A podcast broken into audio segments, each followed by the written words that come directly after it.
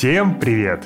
С вами подкаст «Подлодка» и его ведущая Егор Толстой. Это я, Женя Котелло. Всем привет, друзья. И Катя Петрова, которая никогда не представляет других ведущих, но, в отличие от нее, я очень-очень-очень воспитанный. Катя, привет. Всем привет, Егор, Женя и гость, которого Егор, я дам тебе возможность представить самому, потому что я учусь воспитанности у лучших. Привет из будущего, любимый слушатель подкаста. Я к тебе с небольшим, но важным объявлением. 12 апреля 2021 года стартует подлодка Frontend Crew, новая конференция для фронтенд-разработчиков от команды Подлодка. Тебя ждут две недели интенсивов по актуальным проблемам фронтенда. Тема первой недели – оптимизация перформанса.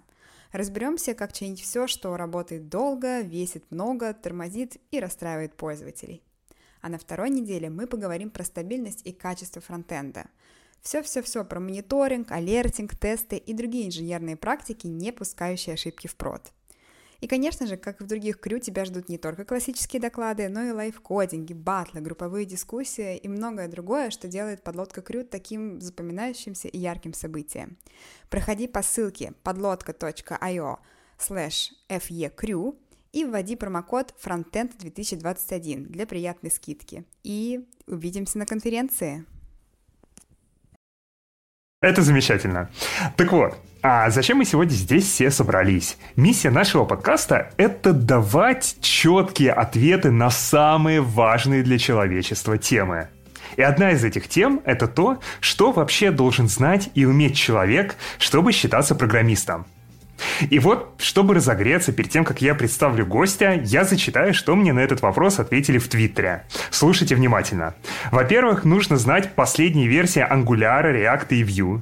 Нужно обязательно презирать все другие профессии. Нужно знать, где находится кофепоинт, у кого ключи от шкафа со вкусными печеньками, когда день зарплаты. Задача со звездочкой знать, когда день аванса.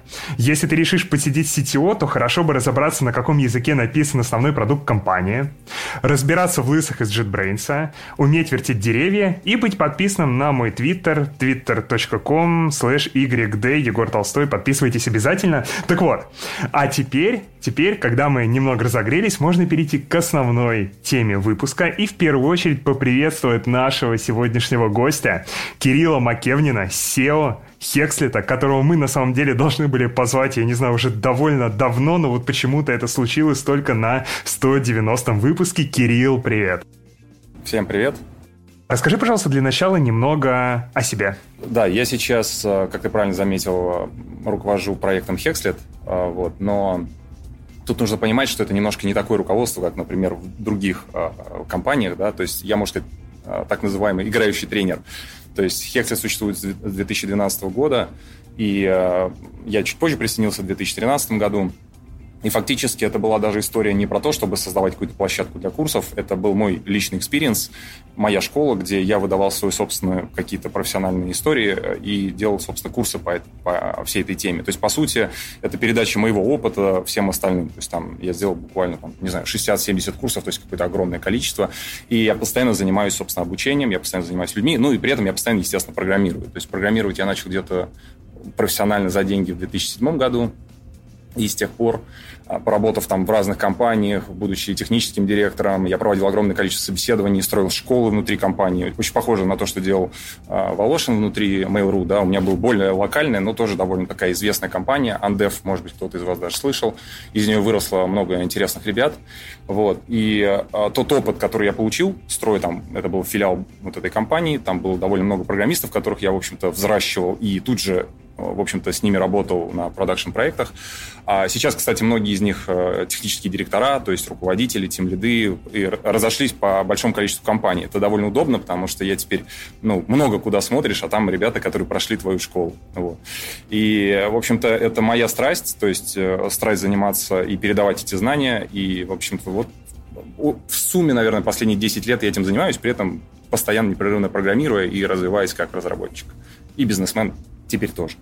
Короче, теперь, я думаю, всем стало понятно, почему Кирилл вообще абсолютно идеальный гость для этой темы. Подходящая. Я бы, опять же, это просто такое, знаете, вижен мой на текущий момент, но не какое-то глубокое исследование. Я бы сказал так, вычислительное мышление, да, есть такое понятие, а что оно описывает? Оно описывает способность человека взять некую задачу, там, запрос какой-то от бизнеса, задачу реального мира, провести анализ, декомпозицию и превратить это в работающий код. Мне кажется, мы вполне можем это назвать как бы некой основой, которая касается абсолютно всех разработчиков. Понятно, что нужна разная квалификация, разные знания, специфика какой-то предметной области и так далее, но в принципе это некий показатель. Знаете, как это часто бывает, особенно у новичков, когда он смотрит на задачу и говорит, я не знаю, как к ней подступиться. То есть, ну, просто вообще, у него просто белый лист в голове. И вот э, как бы переход от этого момента к тому, что даже если он не понимает деталей, но он в принципе понимает, что из этого можно сделать, в реальности каким бы плохим программистом он не был, он будет программистом, потому что запрос сейчас такой, вы сами знаете, да, ну, почти любой человек с любой квалификацией может найти себе, ну, пристроиться куда-то, где его возьмут. Угу. Иначе бы у нас не было столько, ну, плохих программ и так далее. Ну, я имею в виду, что действительно уровень сейчас э, очень разный. Очень разный. Окей, смотри, а правильно ли я тогда понимаю, что ты, по сути, считаешь, что пока вот у тебя не сложилось такого вычислительного мышления, то программистом тебя назвать довольно сложно. Условно говоря, если я копирую куски кода со стека Overflow, примерно представляю, что да, кажется, вот из этого у меня страничка там на реакте должна собраться, то это все-таки что-то не то. Ну, да нет, ну смотри, вообще вот эта вот история про копирую куски с реакта, вообще говоря, требует достаточно хорошего все-таки понимания, что происходит. Ну, если мы берем вот прям новичков, да, то есть они же вообще не понимают, то есть браузер, что, как, где работает, то есть все равно это говорит о каком-то понимании. То есть речь, мы сейчас не говорим о квалификации, мы просто говорим вообще о том, что человек способен это делать. И копирование с такой формы не является на самом деле, то есть это, чтобы это чтобы завелось, чтобы он даже банально, локально развернул у себя приложение с реактом и так далее, это все же требует каких какого-то навыка, который новички так, на такое не способны. Я имею в виду те, кто вот только пришел и еще не программисты. Да. Конечно, я беру по самой минимальной планке, чтобы было понятно. Понятно, что далеко от названия программист, но если человек способен такое делать, он уже где-то пригождается. Вы сами знаете, есть большое количество, давайте так возьмем, а, компаний, которые вообще не про IT, ну, не знаю, металлоконструкции и так далее, да, и у них есть там чувак, который поддерживает им сайт, а, не знаю, какую-то автоматизацию с 1С делает. Сколько таких ребят? Ну, вообще говоря, очень много. А, что-то близкое к SEO, там, веб-студии какие-то, где попроще, там, кастомизация CMS. -ок. Ну, да, наверное, это все-таки, конечно, не программисты в таком понимании, как мы хотим это видеть, но эти люди вполне работают, пишут код, и у них что-то получается. То есть минимальная планка, наверное, такая. Окей, а что тогда вообще, по-твоему, за категории знаний формируют вообще вот эту способность к вычислительному мышлению? Вот откуда ты вот эту берешь насмотренность, чтобы э, суметь вот на эти задали, запросы бизнеса ответить? Вот из, из каких категорий она состоит? Mm, ну, э, да, хороший вопрос. Есть, понятное дело, есть общие вещи, касаемые понимания, э, я бы сказал, такие инфраструктурные, что ли, да. То есть вот у тебя операционная система, вот у тебя браузер, у тебя а, HTTP, там, файлы, вот как это все работает.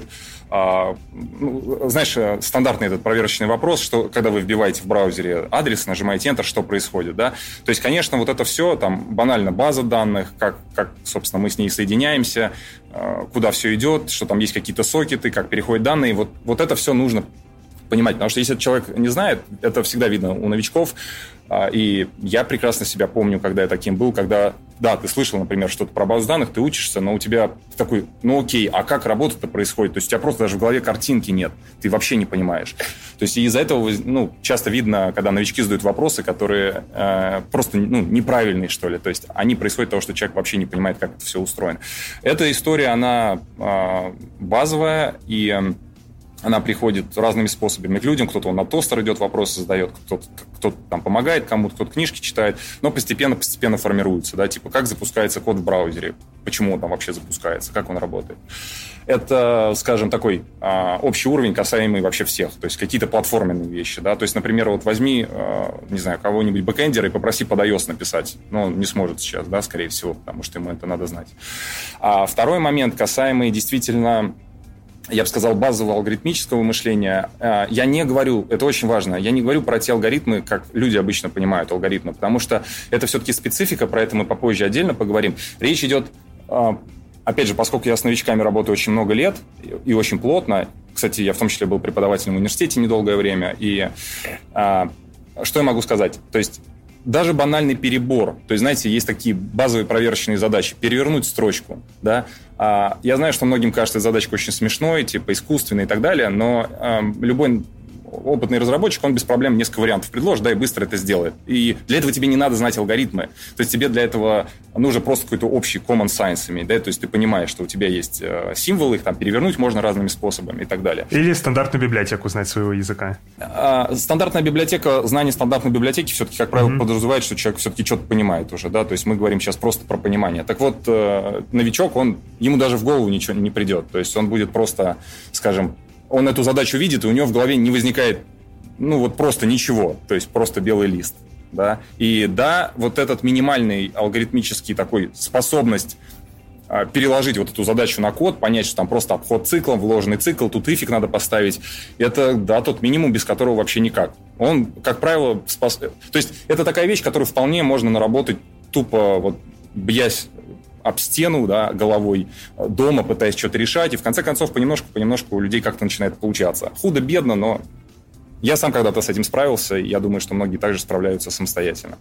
Ну вот пример с разворачиванием строчки, например, это же, кажется, какая-то задача, которая зарешивается на уровне общечеловеческого здравого смысла. Это как, не знаю, задача на логику, которую можно найти там в детских учебниках по математике же на самом деле. То есть действительно ли решение такой задачи показывает вот наличие у тебя такого навыка или нет. Я вот с это не очень понимаю. Ты не поверишь, но да. То есть ты абсолютно прав. Именно поэтому я эту задачку и сказал. Она для любого программиста опытного, это даже не задачка. То есть ему вообще не может прийти в голову, что, что такое нужно как бы иметь хоть ну, что-то в голове и быть хоть как-то связан с программированием, чтобы ее решить, да, то есть, по идее, кажется, ну, вот просто говоришь с человеком, он же может рассказать про это даже не без программирования, просто типа алгоритм из головы. Но, опять же, для, я тебе небольшую статистику приведу. На Хекслете учится в месяц 10 тысяч человек. Представь, сколько за 7 лет прошло через нас людей, и при всем при этом, опять же, повторюсь, я как играющий тренер с ними общаюсь, я их знаю, и вот смотрю и помогаю в том числе персонально. А дойти до уровня, смочь решить эту задачку, это много десятков часов а, реальной обучения программированию. Да, конечно, есть ребята, которые могут заранее, но это связано с их бэкграундом каким-то хорошим. То есть есть люди с хорошим бэкграундом. Не обязательно инженерным даже, но все же есть. Но для подавляющего большинства людей, которые сейчас приходят в профессию, которые вот просто так вот курсы ищут, что-то пытаются где-то решать, для них это неподъемная задача. Они не могут придумать алгоритм, просто придумать алгоритм. Дело даже не в том, чтобы его закодировать. Да, это фантастика. Это, это же, по сути, вторая, ну, немножко другая грань типичной истории, знаменитой, мне кажется, уже и старшей дурным тоном про физбас, тот самый печально известный что, типа, там очень много людей, которые приходят на собеседование на позицию разработчиков, не могут реализовать физбас. Там, если кто не знает, это задача, где нужно просто проитерироваться по с первой сотни натуральных чисел, и, соответственно, если число делится на 3, вывести строчку физ, если делится на 5, на 5 вывести строчку бас, если делится и на 3, и на 5, то вывести физбас, если ни на что не делится, то не вывести ничего а, точнее вывести само число. Вот, ну то есть кажется, это просто обход и проверка, или там несколько проверок. И вот я думал, что типа фигня, ну как так, если ты пишешь там код хотя бы месяц, а, то, скорее всего, ты такой э, там for, и в нем несколько ифов написать сможешь. И вот у меня было собеседование, на котором чувак реально не понимал, что от него требуется вообще и зачем. А вот с чем это может быть связано вообще? Ну, в смысле, почему куда пропадает в таком случае здравый смысл, и, и действительно ли это связано со здравым смыслом и его отсутствием? Ну, наверное, говорить про здравый смысл и его отсутствие – это не очень корректно. Но я говорю, не ученый, и какие-то вещи, конечно, я пытаюсь копать и разбираться, но это то, что я наблюдаю на достаточно большом объеме людей, то есть на очень большом. Для них это реально сложно. И знаешь, что самое интересное, я вот могу тебе сказать, а, поскольку многие учатся самостоятельно, они очень многие вещи запоминают не потому, что они их понимают, а вот, знаешь, на каком-то таком экспериментальном уровне. То есть, например, а, логика вообще базовая, да, очень многие ведь ее не очень понимают, то есть они как бы строят вот эти выражения очень часто таким методом тыка. Оно постепенно в них появляется, но когда ты вот с человеком прям общаешься, пытаешься у него выяснить, насколько он понимает, он реально не понимает. Он методом подбора это решает. И даже опытные программисты, я могу сказать, вот, к счастью, у меня был... Э, я не закончил университет, но все-таки я был всегда физико-математик. И я учился на прикладной математике. Это была очень хорошая школа в любом случае, да, то есть э, математику нам давали очень круто. И э, у нас э, дискретка была, понятное дело, и я очень хорошо помню с тех пор законы Де Моргана. Они у меня просто вшиты мне в мозг.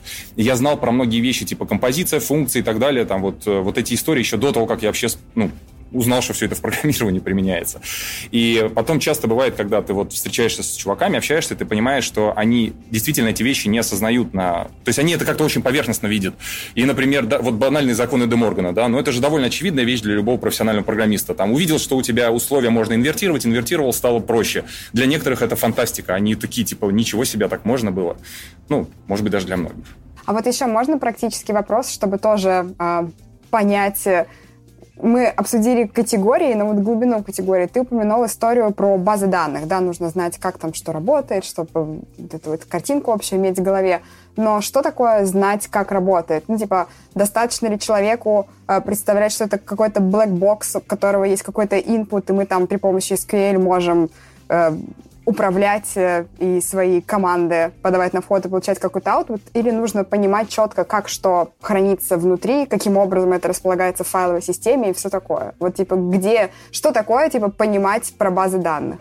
Ну, смотри, прямо сейчас, вот конкретно в данном контексте, я имел в виду немножко другое. Я имел в виду не работу с базой данных как таковую, а именно с точки зрения, знаешь, вот распределения обязанностей ответственности. Вот могу тебе привести пример именно про базы.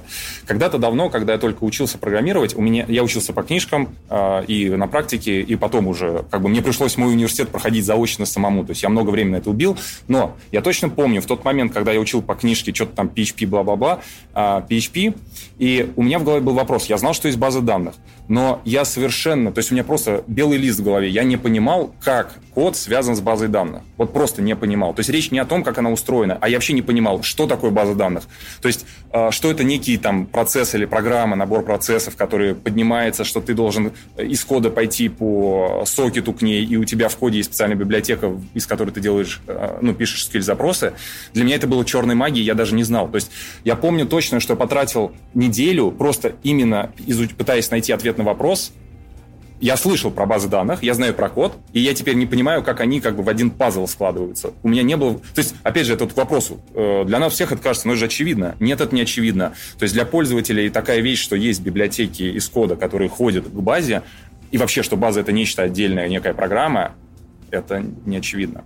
То есть я говорил только про вот это хотя бы понимание, чтобы вообще понимать, в какую сторону двигаться, как... То есть вот это вычислительное мышление, да? То есть как переложить на код, не понимая этого. Естественно, ты не сможешь, потому что у тебя нету, ну, скажем, модели предметной области, скажем так, да? То есть ты не понимаешь, э, как вообще устроен IT-мир, что вот операционка, программы, сеть, вот это все. То есть я говорю про самый-самый базовый. Я вот прям вот ты сейчас рассказывал, прям очень вспомнил себя на своей первой работе, где я успешно скрывал, что они наняли самозванца, мобильного разработчика, когда кто-то рассказывал там соседний бэкэндер про то там на стендапе, что он э, у себя в бэкэнде накрутил, я притворялся, что вообще понимаю слова, которые он произносит, и понимаю, как вообще принципиально бэкэнд может быть устроен, и что это такое, и потом ночами, короче, сидел, гуглил, что-то там сам писать пытался, что вообще понять вот как раз принципиальную схему, а как он там тоже с базой общается, это что вообще, вот как эти данные откуда-то из базы попадают ко мне в мобилку, потому что непонятно. Вот-вот. Вот-вот, да. Блин, да. мне пришла в голову аналогия, на самом деле, еще со школьных времен, когда учили физику, типа там, не знаю, 8-9 класс тебе дают формулы, ты просто видишь, что у тебя есть там напряжение и что-то еще, ты такой, ну, по формуле надо перемножить, я перемножил. А потом, я когда перешел из 9 в 10 класс в другой класс, другая школа, физический уклон, там 6 часов физики в неделю, и нас там физик прям очень жестко грузил всякими разными задачами, и в итоге в какой-то момент у меня такой щелчок произошел, я вместо того, чтобы просто тупо работать с формулой, начал понимать, как работает процесс, уже такой смотришь, думаешь, хм, кажется, там будет магнитное поле, поэтому мне нужна вот такая формула, из этих формул склеил другую формулу, хоп, все работает. Вот мне кажется, очень похожая аналогия, когда ты сначала просто делаешь по шаблону то, что написано в документации, а потом начинаешь реально врубаться, что там происходит под капотом хотя бы на уровне взаимодействия сущностей. Очень прикольно. А, я поняла, как э, можно через противопоставление а, представить, что такое вычислительное мышление, это вопросы э, возрастных родственников. Например, когда меня спрашивают, ну, там, кто-то из семьи, типа, там, Катя, я тут из письма хочу скачать этот файл, он там останется, ну, я смогу его потом еще скачать. Вот мне кажется, это хороший пример, когда нет этой картинки в голове, и такие вопросы возникают. Но я хотела сказать, что, кажется, тогда вопрос обязательные знания для программиста, он существует в двух э, комьюнити, сообществах не программистов, кому надо понять, что вообще в целом из этого мира нужно узнать, да, вот про какие мы сейчас абстракции говорили, чтобы приблизиться к этой э, профессии мечты, вот. И в комьюнити разработчиков тоже есть вопрос, что такое обязательные знания, но это скорее вопрос, который уже находит отражение на собеседованиях, на тех самых алгоритмических секциях и вот так далее и тому подобное. Я очень хочу добавить э, к тому, что ты сказала, тоже прекрасная вещь, которую постоянно приходится объяснять, в том числе, кто уже учит программирование. То есть, например, а, когда открываешь браузер, у тебя страничка, ты открываешь консоль и говоришь, смотри, я поправил тут э, дом, да, то есть пошел и, и там селектором и что-то поменял. А людям надо объяснять, что это происходит только в твоем браузере. То есть я это как бы объясняю, знаете, как обычно я говорю, журнал, если ты его купил, ты там его, раз... его. ты его разрисовал, да, там ничего не поменяется, это у тебя прямо здесь происходит, да, то есть это, это вот тоже к вопросу о том, что вообще происходит. То есть когда они видят сайт, у них нет понимания, что это нечто у тебя. Скорее, многие видят это как телевизор, что это там. Вот как-то так. Ну, это очень базовые вещи, но очень смешные, да. То есть, когда с новичками работаешь, видишь, насколько, насколько они далеки, им вот эти вот вещи надо объяснять. Окей. И раз мы как раз зашли сейчас на почву того, а какие конкретные вещи надо объяснять уже программистам, давай попробуем покрутить вообще те фундаментальные прикладные знания, которые обычно дают а, в универах на всяких там компьютер-сайенс специальностях. Я, если что, знаю только по насышке, потому что я учился на безопасности, и все, что у меня было, это ну, короче, ладно, я сейчас еще поплачусь. А, так вот, а, что вообще Какие области из тех, которые дают в универах, ты считаешь вот теми, которыми, которые программисту обязательно надо знать? Давай небольшой тогда дисклеймер, просто чтобы было понимание. Понятное дело, что э, все, что говорит человек, это отражение его личного опыта. То есть мы не можем говорить э, о том, о чем особо не знаем. Поэтому понятно, что у меня, как у всех, есть перекос. Но что было понятно, знаешь, ну типа там свой чувак, не свой чувак, есть определение, да, есть там олимпиадники, есть такие-сякие.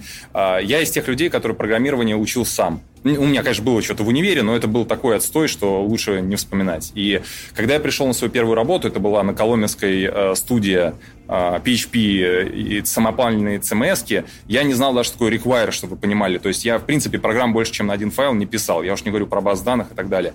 Мне пришлось пройти длинный путь, глубоко погружаясь и так далее, чтобы все это понять. Ну, вот только единственный небольшой университетский опыт, конечно, а, вот с прикладной математикой мне помог. Ну и вообще математи- мышление в этом смысле у меня хорошо прокачано достаточно. И а, поэтому я не могу отвечать за какие-то в целом совсем, да, там, и Например, я все-таки больше прикладной программист, который больше сталкивается с вебом. Ну, чтобы просто все понимали специфику. Поэтому, естественно, рассказывать ребятам, которые пишут компиляторы, несмотря на то, что я там писал свои интерпретаторы, компиляторами каким-то баловался, но все же это не мой профессиональный, э, там, понятно, интерес э, и глубина знаний, поэтому понимаете, что речь все равно специфическая. Значит, что точно... Э, я в этом смысле смотрю не пытаюсь говорить, вот типа, вот кну, там надо, вот у вас алгоритм обязательно. Нет, не так. Я немножко это разделяю. А, мой главный поинт в том, что есть история, связанная с, вообще с тренировкой мышления, и она, на самом деле, как правило, происходит еще в школе. То есть потом довольно сложно. Для многих это, может быть, будет откровением, но вы знаете, что преподаватели в университете говорят так, что студент – это уже отработанный материал. То есть человек, который пришел на первый курс, он уже сформирован. А как же вот эта мантра «забудьте все, чему вас учили до нас», э, это все вам не нужно, и вы теперь чистый лист? Речь не про знания, речь именно про mm. уже э, то, как человек мыслит, как человек схватывает информацию, как он ее переваривает. А, я в этом смысле сейчас, наверное, буду говорить такие вещи, про которые в интернете говорят редко. Вы можете увидеть, что про это говорю не только я, но про них реально в мейнстриме говорят редко, и я туда не лезу. Почему? Потому что, ну, собирать все какашки на себя мне не хочется, да, то есть те, кто хотят, они меня видят, слушают, у меня много видосов на ютубе, я про это рассказываю. И, например, э, я считаю, что одна из ключевых вещей вообще, вот, как я говорю, про вычислительное мышление, это модели. Я не могу это объяснить прям научной точки зрения, но я точно знаю, что у людей в голове сформированы модели решения проблем, модели того, как они подходят к задачам. И я вижу, насколько сильно это влияет. Я вижу, что поскольку, например, я много работал со студентами на практике, то есть у нас, когда я в Ульяновске делал вот а, Андеф филиал, ко мне на практику приводили постоянно огромное количество студентов. И я просто видел, что человек на первом-втором курсе, вот эту вот разницу, да, дело не в том, что они знают прямо сейчас, а дело в том, что часть ребят а, вот, ну, ну, не то, что они потеряны были, но я понимал, что я просто, я не знаю, какие мне усилия надо приложить, чтобы они смогли вот что-то делать, понимать, или вообще как они видят задачу. То есть э, вот это программирование методом э, внимательно смотреть на код да, то есть там не использовать отладку. Понятно, что где-то это учится, но вот есть люди, у которых вот вообще так голова не работает. Они методом тыка, например, привыкли все подбирать. То есть я такие модели тоже видел. То есть человек любую задачу пытается решить методом тыка. Он не пытается учить. Он, у него, короче, чтобы вы понимали, есть люди, на которых я потратил годы своей жизни, вот там, когда я учился, а, в смысле, когда я учил ребят, и не смог ничего с этим сделать. То есть они параллельно учились в универе. Кстати, это один из них, как минимум, был, чтобы вы понимали, медалист. То есть он с красным дипломом закончил. И он, в принципе, никогда не мог увидеть э, глубину задачи. То есть он всегда останавливался на уровне типа, вот как вы говорите, там, на Stack Overflow посмотреть, что-то скопировать и так далее. А, и каждый раз мы с ним после этого разбирали, он такой, а, да, да, я понял, и в следующий раз происходит ровно то же самое. Поэтому мой личный опыт э, говорит о том, что есть вот какие-то такие более глубинные вещи, которые формируются где-то в детстве или в школе. А, ну, у меня дочке сейчас 7 лет, и я это, кстати говоря, могу, я могу сказать, что я вижу какие-то вещи, как что говорят родители, что они воспитывают э, в детях, и как это влияет на то, как они думают. Да? А, так вот, если возвращаясь к нашей теме, я просто хотел сказать это сразу, чтобы было понятно, что есть гораздо более глубинные вещи, чем просто типа универ. А вот конкретные знания, это вообще, честно, честно говоря, лажа. Я не очень сильно верю в конкретные знания, потому что если человек понимает в целом, как работают штуки, там, выучить какой-то фреймворк и так далее, ну, не составит большой сложности, учитывая, что сейчас есть вот это такое, по мне, ну, как бы немножко поверхностное мнение, что, типа, все меняется, но когда ты довольно давно в разработке, а я уже, наверное, могу так про себя сказать, ты видишь, что на самом деле мы ходим по кругу. То есть э, все базируется на плюс-минус одних и тех же вещей. Я могу очень легко объяснить и показать, например, что Terraform, React и Docker там, основаны на одних и тех же идеях очень похожих, которые лежат в их ядре, ну и, и так далее. Там много-много таких историй. Ну так вот, если возвращаться к знаниям, все же, предположим, что человек, который пришел, ну как минимум мы, знаешь, как вот говорят, когда там такой способный парень, да, там или девчонка, который вот может, хочет, тянет, глубоко может разбираться, копать, задать правильные вопросы. Ну, вы все сами знаете, мы ищем таких ребят на собеседованиях. Да? И, а, конечно, из таких важных знаний это все а, для нужных, нужных программисту в, это дискретка, да, Понятно, теория множеств э, и какие-то вещи вокруг этого. Сейчас, наверное, сходу я не назову все дисциплины, да, там типа теория чисел, еще что-нибудь. Но я бы вот как бы это как основное обозначил. Остальное, ну, наверное, все-таки это уже больше специфика, то есть это не та математика, с которой вы будете работать вот прямо здесь и прямо сейчас. Но есть еще один важный момент. Я как человек, который учился в физико-математической школе, помню, да, я сейчас вот этот поясню момент. А, я считаю, что именно в школе, как минимум, и в начальных особенно классах идет вот наработка вот этого способность быстро находить решения, видеть варианты и так далее. То есть, когда ну, у нас было по математике, мы там эти квадратичные уравнения решали, чтобы вы понимали, годами. Там нам их давали до такой степени, что я просто закрытыми глазами любое уравнение мог ночью решить. И я просто вижу разницу между людьми, которые, например, имели вот такой бэкграунд и такого бэкграунда не имели. Как... Дело не в том, что они знают прямо здесь и прямо сейчас. Я вижу большую разницу в том, как они мыслят, как они принимают решения, как они видят разные варианты э, да, в задачах и так далее. То есть я считаю, что это гораздо более важная история. А, чтобы сразу этот вопрос а, закрыть и дальше к нему тоже не возвращаться, возможно ли, а, если у тебя уже такие ментальные модели, если вот я сейчас себя ловлю на мысли о том, что кажется, вот эти ментальные модели, они про меня на самом деле, а мне там уже, не знаю, там 25-30 лет, могу ли я что-то с этим сделать или моя жизнь кончена? Вернее так, были ли у тебя примеры такие? Это очень сложный, очень тонкий вопрос, за который я, честно говоря, ловил хейт, когда я рассказывал про свой опыт. В целом он неутешительный. То есть в том смысле, что вот а, мне так повезло, что поскольку я очень давно занимался уже а, таким, знаешь, как бы обучением, постановкой процессов в компаниях, в ростом, внутренним каким-то обучением, то я вижу этих людей на протяжении многих-многих лет. И когда-то, собственно, я стартовал это, потому что я думал, что сейчас я смогу команду суперпрофессионалов сделать, у меня будут самые сильные ребята, и мы будем всех рвать. А в итоге оказалось, что все не так. Вот когда человек к тебе приходит, как правило, это не всегда так, но как правило, на собеседовании ты видишь, насколько он такой у него острый ум, да, вот как говорится, насколько он ухватывает и так далее. И потом, как ни странно, вот я с ними 5-7 лет вместе работал, я знаю, где они сейчас, я там с ними общаюсь. Я вижу, как вот они шли вот так, один типа быстрее и выше, а второй, а второй чуть-чуть позади, да, вот они также и продолжают идти. То есть кардинальных изменений не произошло. А, но это тонкий момент в том смысле, что э, речь не о том, что эти люди заранее все знали. Наоборот, то есть э, это вообще со сознанием не связано. Скажу так, если в человеке что-то есть, то он это легко может развить. А увидеть и понять это, ну, вы сами знаете, как это в университетах происходит или еще где-то, где тебя подмечают, студент, эти, даже в спортивных мероприятиях, да, это же всегда, то есть об этом, может быть, явно не говорят, что вот есть такая штука, но каждый человек, который собирает команду какую-нибудь там на Олимпиаду, куда угодно, они же все равно это говорят. Они подходят и говорят, смотри, у меня вот парень есть один, там, или вот смотри, вот эта девчонка, она вот, у нее, она очень перспективная. Вот откуда у нее такие мысли? Почему он это решил? Он что, это решил, потому что она что-то сейчас знает? Нет.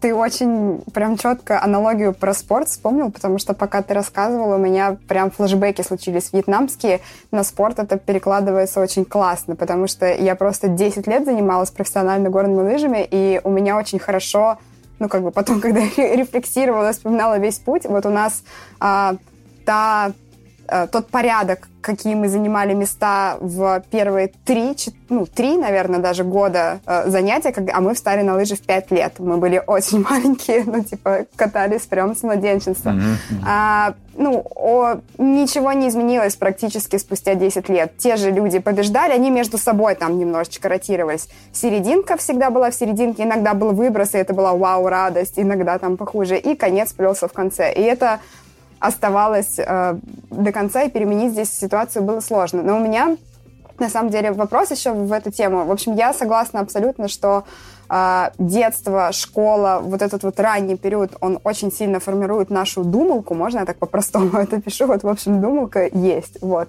Но я точно знаю, да и наверняка многие знают кейсы, когда э, условий подходящих не было со стороны родителей, со стороны школы, отдавали в какую-нибудь стрёмную школу, все такое, а все равно самородки, да, откуда-то она бралась. Вот откуда, что это, генетика, э, звезды сошлись, почему тогда у кого-то получается, в кого не вкладывали вообще? Знаешь, я честно скажу, вот у меня очень сильно менялось вот это понимание. То есть я, с одной стороны, всем этим занимался, это область моих личных интересов. То есть, как я уже говорил, я как SEO занимаюсь в первую очередь не управлением компанией, а вот именно вот э, людьми, пониманием этих процессов и смотрю, что с людьми потом происходит в жизни. То есть меня это безумно все интересует. И у меня это очень сильно менялось с появлением детей. То есть, э, когда у меня появился первый ребенок, у меня там дочка, она очень умная была. Она в полтора года уже читала стихи наизусть, и э, вообще вот в плане ее развития, и она сейчас там в advanced... Причем не потому, потому что мы ее там грузим чем-то. То есть это вот просто вот как-то вот изнутри. Она супер собрана, она супер умная, она всегда была как-то вот на голову сильней тех, с кем она. Я более того скажу, на, мамочки всегда, я обычно гулял с ребенком чаще, а, мамочки всегда прям подсовывали детей своих, типа пусть они у Маши поучатся, там, особенно когда она говорить начала раньше всех там и так далее. И я, я такой думаю, ну вот что, клево. А потом у меня появился сын, и он полная противоположность. Я не к тому, что он эм, там тупее, но он на тот возраст, на котором она была, он, конечно, интеллектуально уступает в разы. И я не хочу сказать, что он будет таким по жизни, я просто хочу сказать, что, имея двух детей, я могу сказать, что вот а, генетика имеет огромное значение. А, я, по-моему, специально даже где-то читал, не скажу, сколько там, может быть, даже какие-то проценты есть, но я слишком профан в этом, чтобы что-то говорить, но мое личное ощущение как родителя, генетика имеет значение. И, э, наверное, да, это все взаимосвязано. Насколько, не скажу. Ну, вот такое вот у меня впечатление теперь. Окей, сейчас верну нас, а, уведу нас вот с этого трека и вернусь к еще, а, еще одной из мыслей, которую ты высказал. Ты сказал, что вот mm-hmm. что касается, по крайней мере, таких математических фундаментальных вещей, достаточно знать там дискретку, теорию множеств. А можешь, пожалуйста, объяснить, а ну, зачем, какие конкретно модели они тебе дают? Вот да, я, идея про модели понятна, вот конкретно-то вот из дискретки что я могу узнать? Значит, есть вообще, конечно, история, в принципе, понимания mm-hmm. того, что вокруг тебя, да, у тебя, начиная там от банальной безопасности и так далее, понимания работы протоколов, там, конечно, теория чисел и криптографии и так далее, но это как бы общие какие-то вещи. А, алгорит, алгоритмы тоже понятно, то есть, я думаю, никому объяснять не надо, речь не о том, чтобы быть экспертом в алгоритмах, я не эксперт. Более того, вы помните, в Твиттере а, эти ребята, которые очень известны, очень сильные, им сказали, что на белой доске, помнишь, там был Да, да, да, это а, Брю, типа, что, И там все такие, никто ничего не сможет, да. Э, да, но общее понимание, конечно, играет огромное значение, потому что там мы все храним деревья в базах данных или там состоянии, мы все работаем с, э, с профилированием, а, у нас у всех есть какие-то так или иначе, как ни крути. Э, знаешь, кстати, одна из самых частых вещей, которые вот мы как минимум как веб-программисты делаем, да и все, это обрабатываем коллекции. То есть не просто там JSON-чик туда, JSON сюда. То есть, если посмотреть, там сплошные коллекции, сплошная обработка коллекций. И, в общем-то, в этом деле нужно быть достаточно хорошим, да. А, плюс, опять же, там абстракции, все дела, композиция функции, ну вот всякие такие умные, правильные слова, которые делают наш код хорошим, они на самом деле с этим всем связаны. Вот. И алгоритмы здесь играют не последнюю роль. Но не в том виде, что типа... То есть это уже перебор, как бы, типа, быть вестерманом, просто знать все алгоритмы. Речь идет, я, знаешь, всегда как э, за это топлю, что у тебя должна быть просто картинка в голове, что есть некая область знаний. А, вот. Одна из таких ключевых мыслей, которую я учу, и с которой многие, я уверен, э, могут поспорить, попытаться, по крайней мере, о том, что... Э, многие программисты, я очень много собеседую, да, они думают примерно так, что я типа практик, я на практике все пойму, я все узнаю. Вот реально есть такой вот чем дальше, тем больше. Я понимаю, почему это происходит. Это такой оправдательный механизм, потому что все меньше людей имеет профильное образование, да, там какие-то самоучки. И как бы это хорошая история про оправдаться. Тем более, смотрите, я же пишу продакшн, все нормально, бизнес зарабатывает деньги. А я могу сказать по своему опыту следующее. Есть большое количество знаний, который, до которых догадаться просто нереально. То есть я не знаю, что должно произойти, чтобы человек вообще понял. То есть а, это касается, например, работы операционных систем. Это касается, например, применения конечных автоматов. Это касается а, правильного менеджмента состояния или там взаимодействия с побочными эффектами. Очень много вещей, до которых догадаться нереально. То есть человек годами это делает, делает это неправильно, у него получается сложнее, чем надо, но он не может это отследить. Ну, просто потому, что он этого э, не видит. И ему кажется, что это сложность. Знаешь, есть такое, как сказал Фредерик Брукс, да, есть необходимая сложность, а есть случайная сложность. Вот это относится к так называемой случайной сложности, которая, ну, возникает просто неправильные инструменты, непонимание предметной области, незнание того всего пятого-десятого. Я надеюсь, мы чуть попозже про конечные автоматы поговорим, я как раз чуть подробнее про это расскажу. Поэтому, да, есть вот эти вот вещи, которые, ну, типа комбинаторику, но на базовом уровне надо понимать да, то есть это прям жизненная история. Там теория множеств вообще у нас все как бы так или иначе сопряжено со множествами. Это вообще основа. У меня есть доклад очень классный, ментальное программирование 2 как раз. Я, ты, может быть, видел, я как да, раз я про это говорил, посмотрел. что Классная. Да, там как раз очень классный пример того, что мы, когда работаем с массивами, или, ну, с любыми коллекциями, мы, как правило, пытаем, оперируем ими как множествами. И человек, который не знает, а это очень простая вещь, наивная теория множества, это вещь для вообще такая, ну, я ребенку ее уже в каком-то смысле объяснять начинаю, и там 7 лет. А, и идея в том, что когда вы это видите, вы совершенно по-другому смотрите на задачу. Вы смотрите на два массива, и вам, например, надо что-то найти. Вы такие понимаете, о, мне нужно пересечение. И, а, во-первых, есть, очевидно, скорее всего, операция в любимой вашей библиотеке, либо в ну, дополнительном каком-то коде, либо вообще как в Ruby, например, встроено прям в язык. И вы сразу это делаете легко. Человек, который это не знает, у него там if, ложный if, в итоге как бы понятная простая идея, которая выражает смысл, которая делает код простой, она в виде вот такой пачки кода а вот смотри, ты сейчас сказал на самом деле очень важную, мне кажется, вещь, что вот эта теория множеств, ты говоришь, она такая довольно наивная и понятная. Так а что же тогда здесь является курицей, а что яйцом. Условно говоря, я вот программист, который не учился в универе, про теорию множеств никогда ничего не слышал, только знает, что бывают теории какие-то, а бывают какие-то, наверное, множества. Но я, у меня в голове есть картинка того, что собой представляет массив, какие теоретические операции над ним могут производиться, и, собственно, я не знаю, как, вот да, тот, твой, тот самый пример. Я практик, который составил себе представление о том, как работают массивы в моем языке, какие операции можно делать, но теорию множеств я не знаю. Но я ее интуитивно вот так себе представляю. Это вот, по-твоему, не существует все-таки?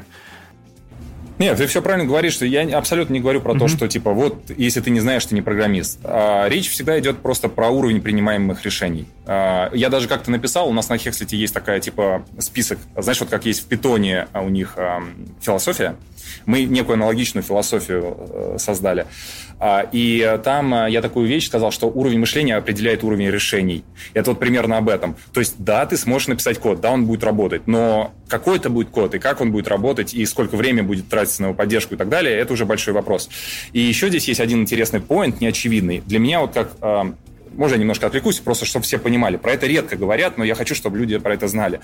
А, было время, когда я боялся перейти в бизнесмены. То есть вот я столько лет программист, я привык общаться с программистами, я выступаю на конференциях и вообще развиваюсь постоянно, я обожаю это дело, и читаю книги. Но в какой-то момент я понял, что мне все-таки надо выйти на этот уровень, и я боялся, что я оторвусь от этих умных, прекрасных, э, чутких людей, э, с которыми с которыми мне так нравилось всегда общаться. И знаешь, каково было мое удивление? Я офигел, насколько классные бизнесмены, потому что они они часто мыслят логичней и более продуктивно. А, в чем прикол? Прикол в том, что в бизнесе гораздо проще понимать, что ты все делаешь правильно или неправильно. Во-первых, у тебя есть очень четкие критерии деньги со, со сроками. И плюс, э, в чем я обожаю в бизнесе, когда кто-то другой тебе говорит, а, ну, то есть ты видишь компанию, которая зарабатывает больше, чем ты, но она делает что-то по-другому. Какая у тебя реакция? Ты такой, блин, надо, короче, изучить. И такой, быстрее, быстрее туда. А как у нас программирование происходит? Если, как правило, кто-то делает не так, как ты, то надо их чмырить. Ну, люди, как правило, так делают. Вот сейчас вот, про, когда заговорили даже про обучение, да, у каждого свое мнение. Это одна из самых холиварных вообще тем, где там все друг друга мочат. Адресная арифметика на плюсах не писал. У нас, кстати, на Хекслите поверье есть. Если продакшн не клал, то не можешь называться сеньором. Вот. Так что я, я думаю, многие с этим согласятся. Уф, э, стал сеньором в первые два месяца работы в э, продакшн, в смысле, в промышленной разработке. Фу. Ты, да? Да. У нас э, был прикол, дизайнер продакшн один раз сломал, мы его тоже нарекли сеньором, когда он там в визуальном этим A/B tool а у Гугла, знаете, есть такая, он как бы форму ну да, он форму поменял, а прикол в том, что там было скрытое поле, связанное с CSRF токеном, что-то такое, и он его, короче, вырезал, и у нас форма регистрации работать перестала. Вот это был случай один первый раз в мире, когда продакшн сломался благодаря дизайнеру.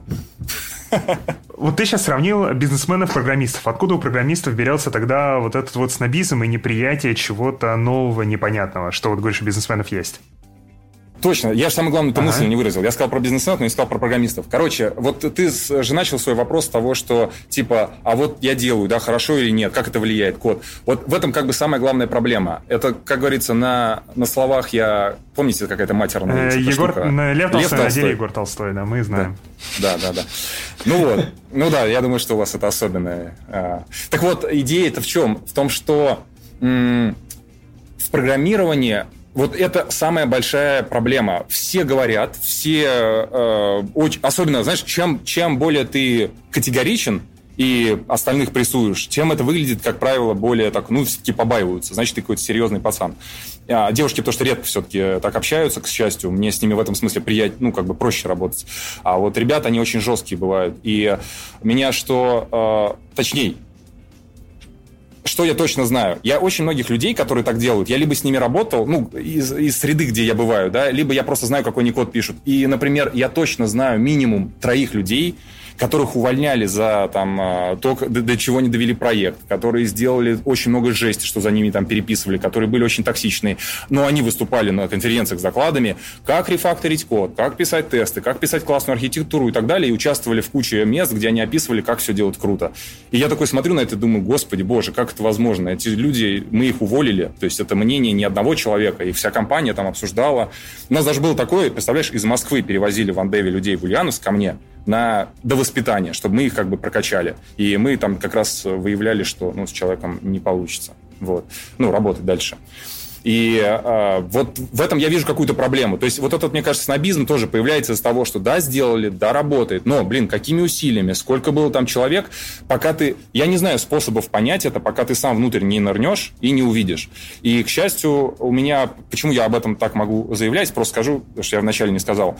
А, я довольно быстро вышел не только на уровень темлиста, но, как я уже говорил, я управлял большим филиалом, я участвовал в большом количестве проектов, и одновременно я занимался консалтингом, именно таким инженерным. То есть я помогал компаниям выстроить инженерную культуру, там, operations, а, подходы, парное программирование, там, экстремальное программирование, тестирование. Вот я за все это топлю.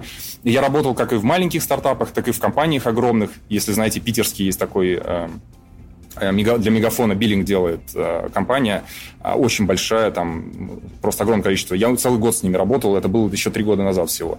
И это, конечно, катастрофа. То есть люди говорят одно, ты приходишь к ним, смотришь код, начинаешь работать и понимаешь, что то, что вы говорите, не имеет ничего общего с реальностью.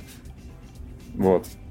И мне кажется, что из-за того, что никто это не может провалидировать, люди еще больше убеждаются, что все хорошо, они сидят, теплое местечко, они читают умные книжки, и как-то вот формируется вот такая вот штука. В бизнесе, говорю, с этим в тысячу раз лучше. Мне гораздо спокойнее там общаться, потому что я знаю, что люди... Э, там первичный рефлекс – это любопытство. Смотри, давай попробуем вернуться к теме а, знаний, которые мы можем получить как раз в универе. И одна из таких стандартных болевых точек по большинства программистов, а, которые мы уже затронули, это алгоритмы. Вот опять же, если говорить в контексте моделей, то вот как, Какие такие ментальные модели тебе дает знание алгоритмов, почему это действительно важно? Потому что, опять же, если посмотреть поверхностно, то, не знаю, там, наша ежедневная задача — это там красить кнопку из красного в зеленый, из зеленого в синий, и неважно, насколько она будет эффективна, неэффективна, оно все равно, скорее всего, твоя проблема будет не в оптимальности твоего кода, а в том, что у тебя в SDK твоей платформы происходит, например. Вот почему это тоже важно? В DevZen есть Света. Вы ее знаете все, mm-hmm. да?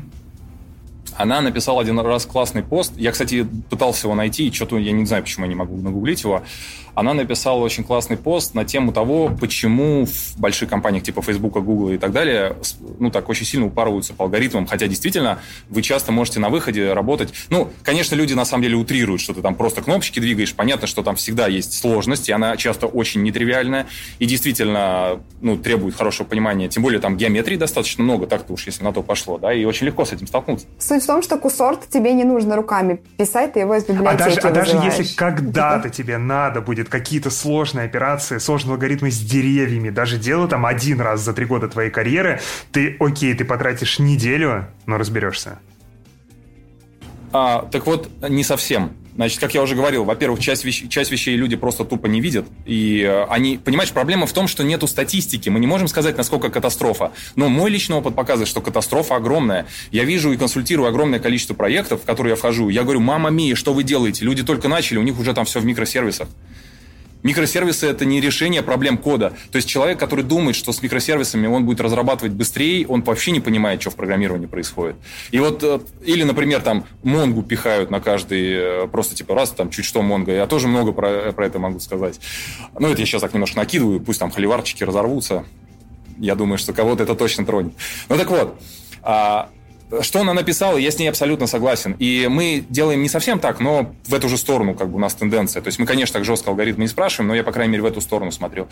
А, таким образом, они отсекают людей, то есть, скажем, это позволяет им найти людей с определенным типом мышления с определенными задатками. То есть это просто как бы такой довольно формальный способ. Понятно, что он кривой, понятно, что всегда кого-то хорошего они пропустят, кого-то плохого они могут взять, но в принципе, если брать типа формальный критерий и массу тысячи людей, которых надо обрабатывать, это позволяет тебе а, отбирать людей с определенными навыками, я даже имею в виду не навыками, с определенным типом мышления, вот я как бы сказал. И она об этом написала, что это формирует некую культуру. То есть люди, которые привыкли к этому, которые через это проходили, у них есть определенное понимание о том, что такое разработка, что нужно знать, как быть хорошим разработчиком и так далее. И это позволяет как бы использовать меньше контроля. То есть, понимаешь, да, если у тебя больше таких людей, значит, у них как бы общее такое поле информационное, оно какого-то одного достаточно высокого уровня. И это влияет на решения, которые они принимают все же кто-то там потом и тем лидом становится, да, и так далее. То есть это же целая экосистема взаимодействия между командами, оптимизации, в конце концов, профайлинг, который всегда присутствует в каких-то серьезных вещах. Поэтому я с ней абсолютно солидарен. Вопрос не в знаниях, вообще ни разу. Не в знаниях. А вопрос а... именно в сформированной вот этой культуре и мышлении. А вот сразу вопрос, а не хакается ли такая система типичным для фейсбуков и гуглов э, процессом подготовки к интервью, когда ты перед тем, как собеситься, на две недельки берешь э, или там на, три, на два месяца э, качаешь книжки там типа Cracking the Coding Interview, э, покупаешь аккаунт на литкоде или где-нибудь еще, садишься, вот эти задачки доводишь до автоматизма, и потом приходишь и такой молодец, э, решаешь все сходу, и компания думает, что ты действительно погружен в эту культуру, а ты на самом деле два месяца как в ней, а до этого ты на самом деле понятия не имел, как э, обойти дерево в ширину, например. Хм. Ну, тут тогда у меня к тебе такой вопрос. А как ты думаешь, они проводят э, интервью по плану, не пытаясь понять человека, адаптировать под него вопросы и погрузиться на ту глубину?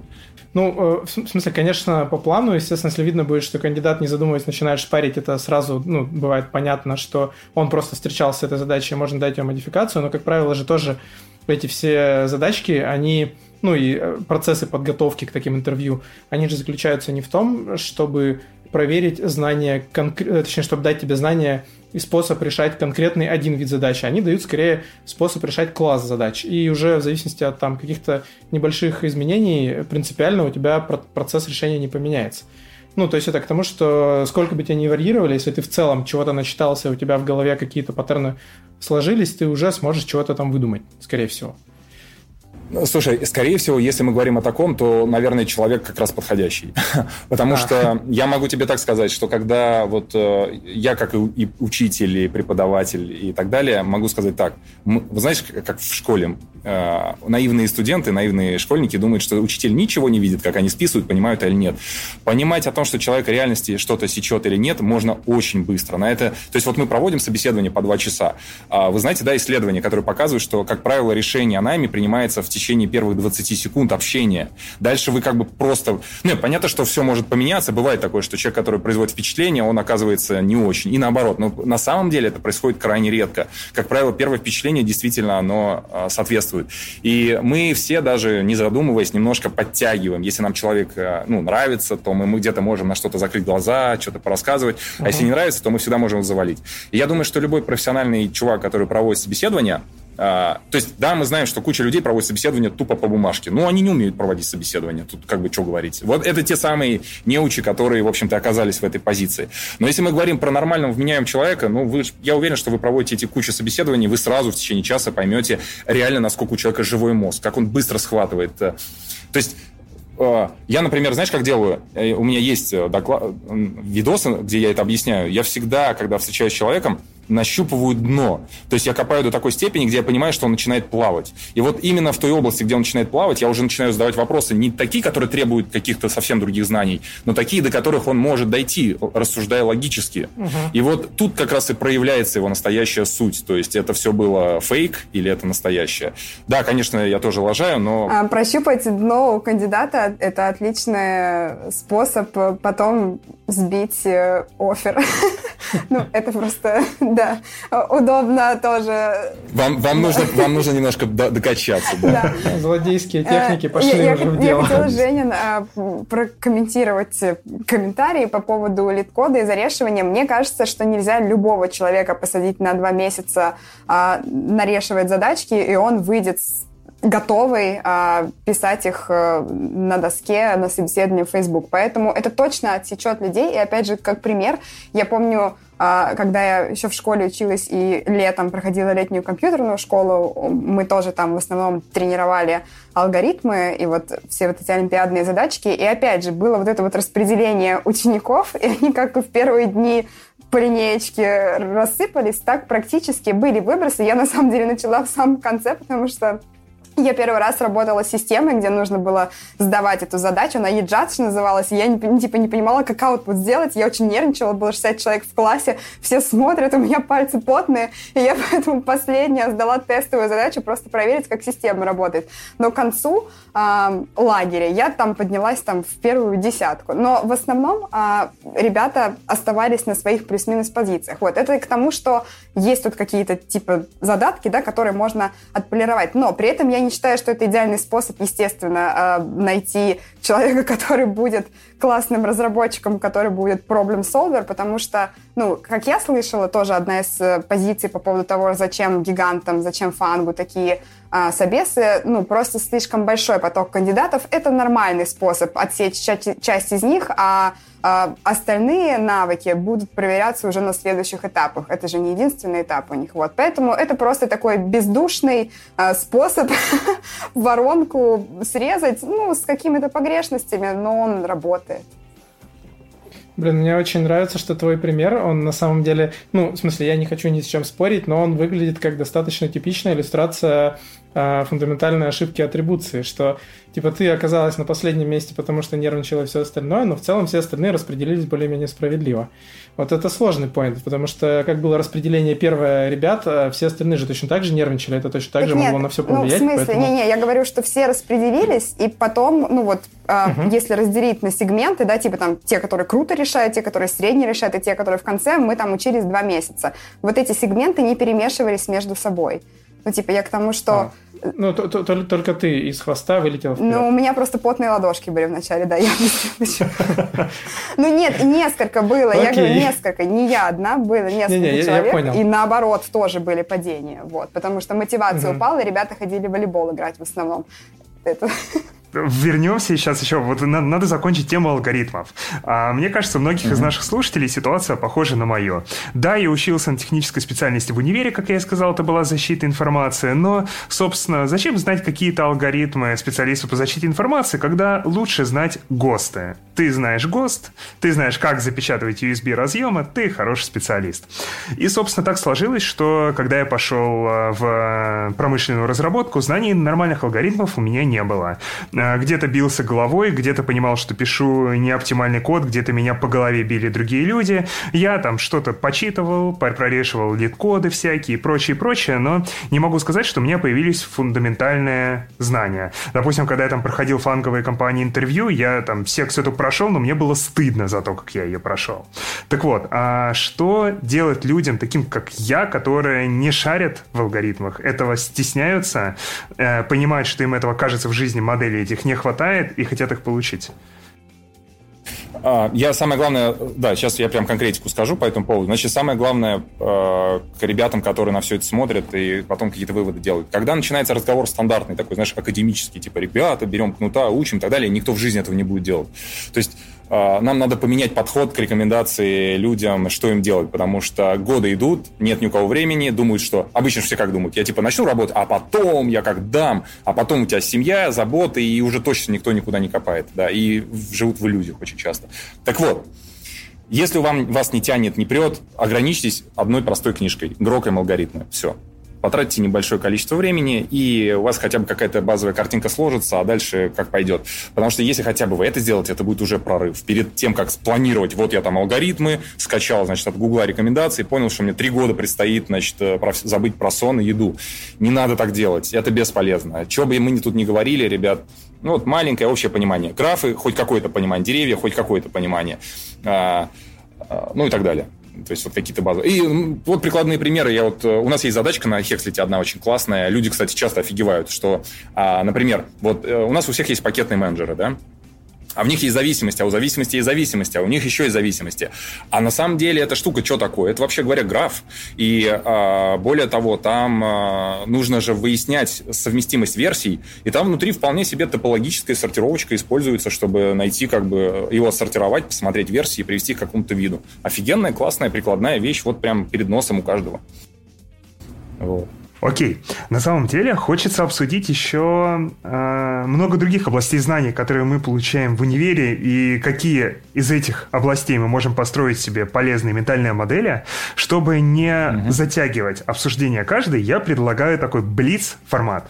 Смотри, я называю область знаний или предмет, а ты высказываешь свою оценку, насколько она, по-твоему, необходима программисту и как, почему она важна, какие конкретно модели оттуда можно и нужно почерпнуть. А мы с тобой, может быть, поспорим. Нормальный вариант? Система, бальная давай. система от нуля до алгоритмов. Давай попробуем, а, и давай начнем с самого, самого сейчас встречающегося. Это сети, вот это все топологии, модели оси и прочее. Собственно, надо, не надо, зачем? А, на, то есть мы сейчас говорим про, типа, давай так, мы э, должны сначала цель поставить. Угу. Мы говорим про высококлассного специалиста. Вот если мы видим перед собой высококлассного специалиста, надо или не надо. Или мы говорим, типа, вообще всем. Просто это разные вещи. Ну смотри, давай все-таки говорить про высококлассных специалистов. Потому что мы все, если мы, если мы не они, то, наверное, хотим ими стать, иначе зачем вы, блин, слушаете наш подкаст? Вот, вот, вот, в этом, в этом point. То есть мы говорим про тех чуваков, которые реально хотят. Кто не хочет, тем не надо. Там, э, ответ сразу, не надо тем. Э. Так вот, если те, кто хотят, да, э, сети – это одна из ключевых вещей вообще. То есть история про то, что э, тут, конечно, есть более прикладное, есть более фундаментальное, но в целом, когда чувак сейчас в современном мире работает с докером, кубернетсом или просто разворачивает экосистему, даже веб-пак, и у него там всякие прокси, localhost, там вот эти все штуки, э, человек, который этого не знает, он либо не сможет тупо это сделать, либо потратит гигантское количество времени на то, чтобы вообще разобраться, почему у него там э, ну, типа, у меня не открывается, да, а почему? Ну и, соответственно, это одна из базовых вещей, она связана в том числе с производительностью, с пониманием работы прокси-серверов, HTTP и так далее. Если говорить про э, прям туда, вот вглубь, Ethernet, вот туда прям железо. Это, конечно, вещь опциональная, но общее представление просто полезно. Я, например, когда-то, не так давно, кстати, лет 5-6, может быть, назад, специально у нас в Андеве прям был, была комната, в которой мы смотрели университетский курс, где чувак глубоко рассказывал про коррекцию ошибок, про вот эти вот все протоколы, про все остальное. Это полезно в общем смысле, но прям хорошие знания должны быть от уровня TCP и выше. И это несложно, что самое главное. То есть многие думают, что... Кстати, вот э, типичная ошибка, которую делают люди. Они думают, что надо покупать книжку по, по сетям. Это книжка типа на тысячу страниц. И, естественно, она очень глубокая. Э, это, это ошибка.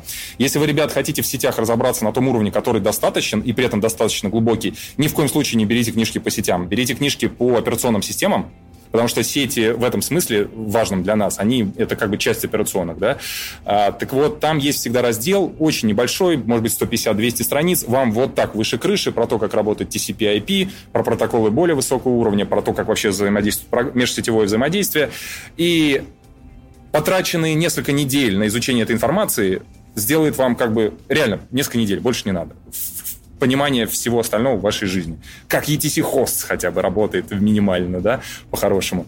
Я уж не говорю про докер с его сетями и всем остальным. А можно тут сразу же комментарий? Короче, как быть тем, что вот ты прочитал там 100-200 страниц, потратил две недели, но проблема в том, что, по крайней мере, у меня так голова работает, да я уверена, у многих знания, которые ты не используешь, они куда-то, э, ну, либо, короче, очень прячутся глубоко, либо улетают. В общем, что-то с ними случается. То есть, опять же, возможно, достаточно того, что у тебя остается интуиция, да, потому что интуиция это ж не магия какая-то, это то, что на самом деле работает, исходя из наших знаний полученных, но я не помню все э, уровни модели оси, типа не помню их названия. Назови три. Транспортный. Еще два. Прикладной. И последний. Есть такой? Э, сетевой, наугад было. Это транспортный. Это ну, ниже было. транспортного нам, нам не принципиально, на самом деле. Ребят, смотрите, я еще раз подчеркну эту историю, а, как раз то, что я говорил. Речь не про знания. Я вообще топлю за то, что вот это вот э, ничего, на самом деле, великого и в IT не происходит, что вот все кричат, надо учиться, надо все менять, каждый день все меняется. Это булшит. Это, это создатели курсов вас убалтывают, что вы покупали эти курсы чаще. А вообще, в целом, фундаментальные вещи как были, так и не... Лямбда исчисления, ничего не поменялось, да, со времен лиспов, а все остальное так, это оберточки.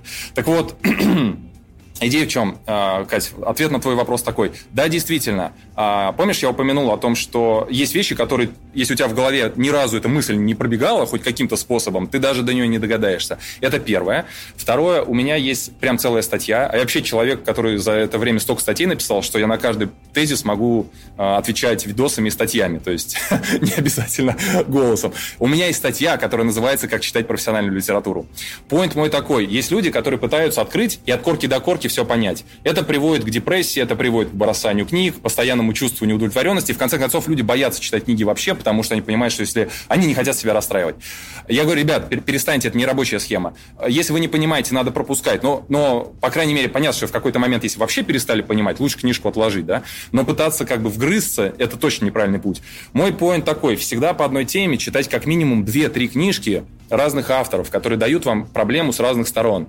И то же самое, как бы я с языками всегда всегда э, рекомендую. То есть знание одного языка, на самом деле, как правило, делает человека очень ограниченным. Он, он, у него деформированные отношения к разработке и тому, как что работает. То есть читайте одну книжку, какое-то время проходит, читайте вторую книжку. И после этого у вас э, вот это вот понимание, оно будет в тысячу раз лучше. То есть две книжки не в два раза лучше, это в сто раз лучше. И, как правило, уже на чтение третьей, я могу по себе сказать, я уже читаю, я такой думаю, блин, да я же это знаю. У меня уже есть какая-то картинка, да, я на практике, может, не использовал, но картинка есть. И все. И обычно в этот момент я прекращаю читать. Вот э, такой мой совет. То есть э, я говорю не про конкретные знания. Просто в какой-то момент, чтобы у тебя щелкнуло. Так, я, я тут на TCP, ага, там порт вроде бы есть. Так, пойду почитаю, как, значит, там пакет устроен, что э, этот, э, не знаю, там, UDP, TCP, acknowledge, э, окно, в конце концов, и так далее. Всякие такие вещи. А тут я еще накину, у меня просто сказать ровно та же самая проблема всегда, что типа я начинал там читать, не знаю, когда хотел в Java разобраться, я сел читать спецификацию, и постарел на 10 лет за 3 дня.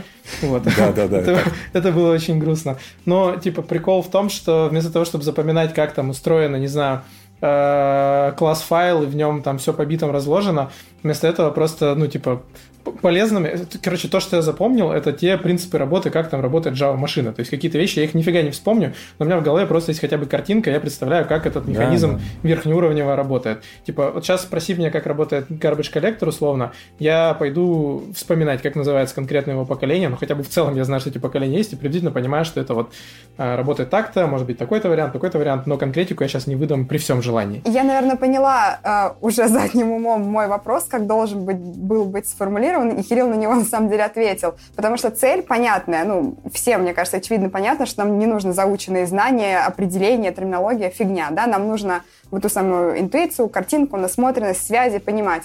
И вопрос был на самом деле, как это лучше сделать, потому что кажется, что читать спецификацию книжки от корки до корки это неэффективно. Вот. И теперь все встало на свои места. И поэтому мы потом вернемся, наверное, но история про то, как преподают это в универе, а там чаще всего это как раз путь от корки до корки, вот тут пересекаются эти темы. Знаете, я хочу одну такую мысль сказать. Я недавно к ней пришел, и она, может быть, по-новому для кого-то зазвучит. Вы знаете, да, что когда мы говорим про какое-то ремесло, мы обычно говорим, у нас там есть скрипка Страдивари, или вообще говорит, что э, доктор какой-нибудь, да, что он э, крутой, потому что он был учеником кого-то. То есть там вообще вот это вот понятие мастеринга, что есть некий человек, который тебя учил и стал для тебя вот неким прообразом, и вообще, что ты вот его ученик, во многих местах имеет гигантское значение, да, мы это точно знаем. А вы замечали что хоть раз, что такое про программирование говорили?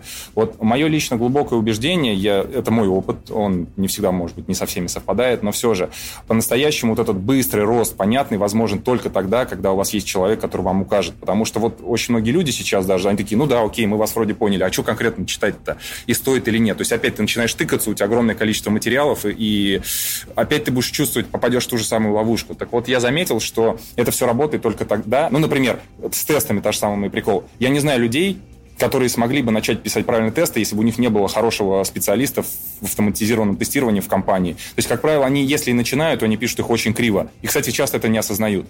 И э, мой поинт в том, что э, нужно всегда, ну, во-первых, это очевидная вещь, всегда работайте в компании, где есть люди сильнее вас, э, да, но сильнее вас не означает, что у них в голове правильные модели. Тоже мы часто встречаем, что чувак там, там овер-инженер, там, а, ну, такие разные ребята бывают, да. И тоже это сложно. Но, в общем, есть те, кому повезло, или те, кто целенаправленно это ищет, у них есть такие мастера. Вот у меня по жизни так мне везло, что я постоянно попадал на очень крутых ребят, которые буквально за небольшую долю вот общения со мной, там, типа, два или три месяца мы вместе работали, это давало мне такой заряд и понимание вообще концептуальное, вообще, что, типа, надо и куда двигаться, что я понимаю, что без этого я бы не был тем, кем, ну, кем я сейчас являюсь.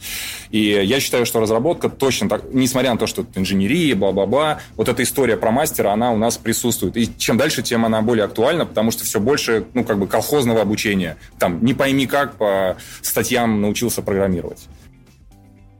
Да, тут тоже э, дико плюсану, э, дико плюсану Кириллу, потому что вот эта история про наставничество, она, наверное, меня тоже всю мою профессиональную карьеру преследовала. Мне всегда дико везло работать рядом с какими-то крутыми, сильными людьми, у которых я перенимал ровно вот то направление, которым я сейчас занимаюсь. Будь то это там разработка, будь то это какое-то тимлидство, будь это там продукт менеджмент например. Всегда был рядом кто-то очень-очень сильный, как кто бил там меня по голове и говорил, типа, вот так делай, вот так не делай.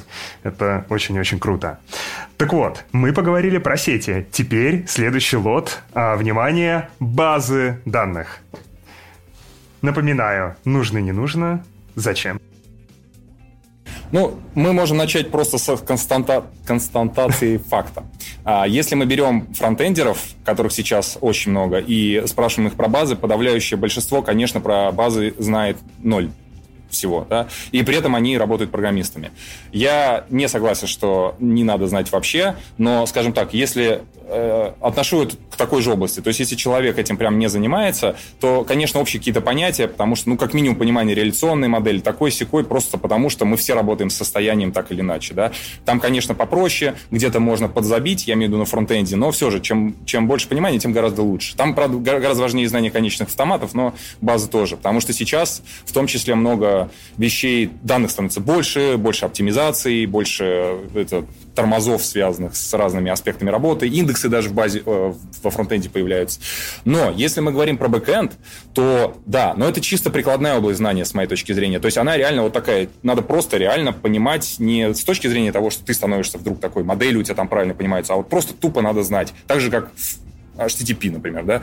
То есть уровни изоляции транзакций, вообще ACID э, и все вещи, там, то, что, например, мультиверсионники, как, э, что такое нормализация, денормализация, это очень сильно влияет на код, это очень сильно влияет на результат, и да, тоже регулярно встречаюсь с тем, что ребята не знают каких-то вещей, там, даже, я бы, знаешь, к этому что еще отнес, даже полнотекстовый поиск, фасетный какой-нибудь поиск. То есть я видел множество ребят, которые просто даже не знают, что полнотекстовый поиск используется в том числе для фильтрации по атрибутам, и они фактически сами его пытались, например, в базе сделать. То есть тратя огромные усилия на то, что можно делать как бы из коробки и так далее. То есть это как прикладная область знаний должна быть хорошо известна э, бэкэндерам. Очень хорошо.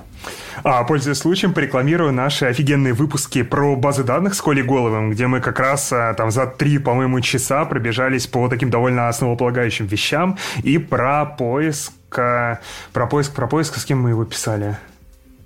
И очень хороший выпуск про поиск с автором Аксеновым. Сфинкса Андреем Аксеновым. Андрей да. Аксенов. Я, кстати, Андрей Аксенов очень офигенный чувак, мы с ним давно знакомы, и я хотел как раз вот про обучение программированию, качество кода порекомендовать его доклад. Я скинул его в ссылке, называется «Снесите это немедленно».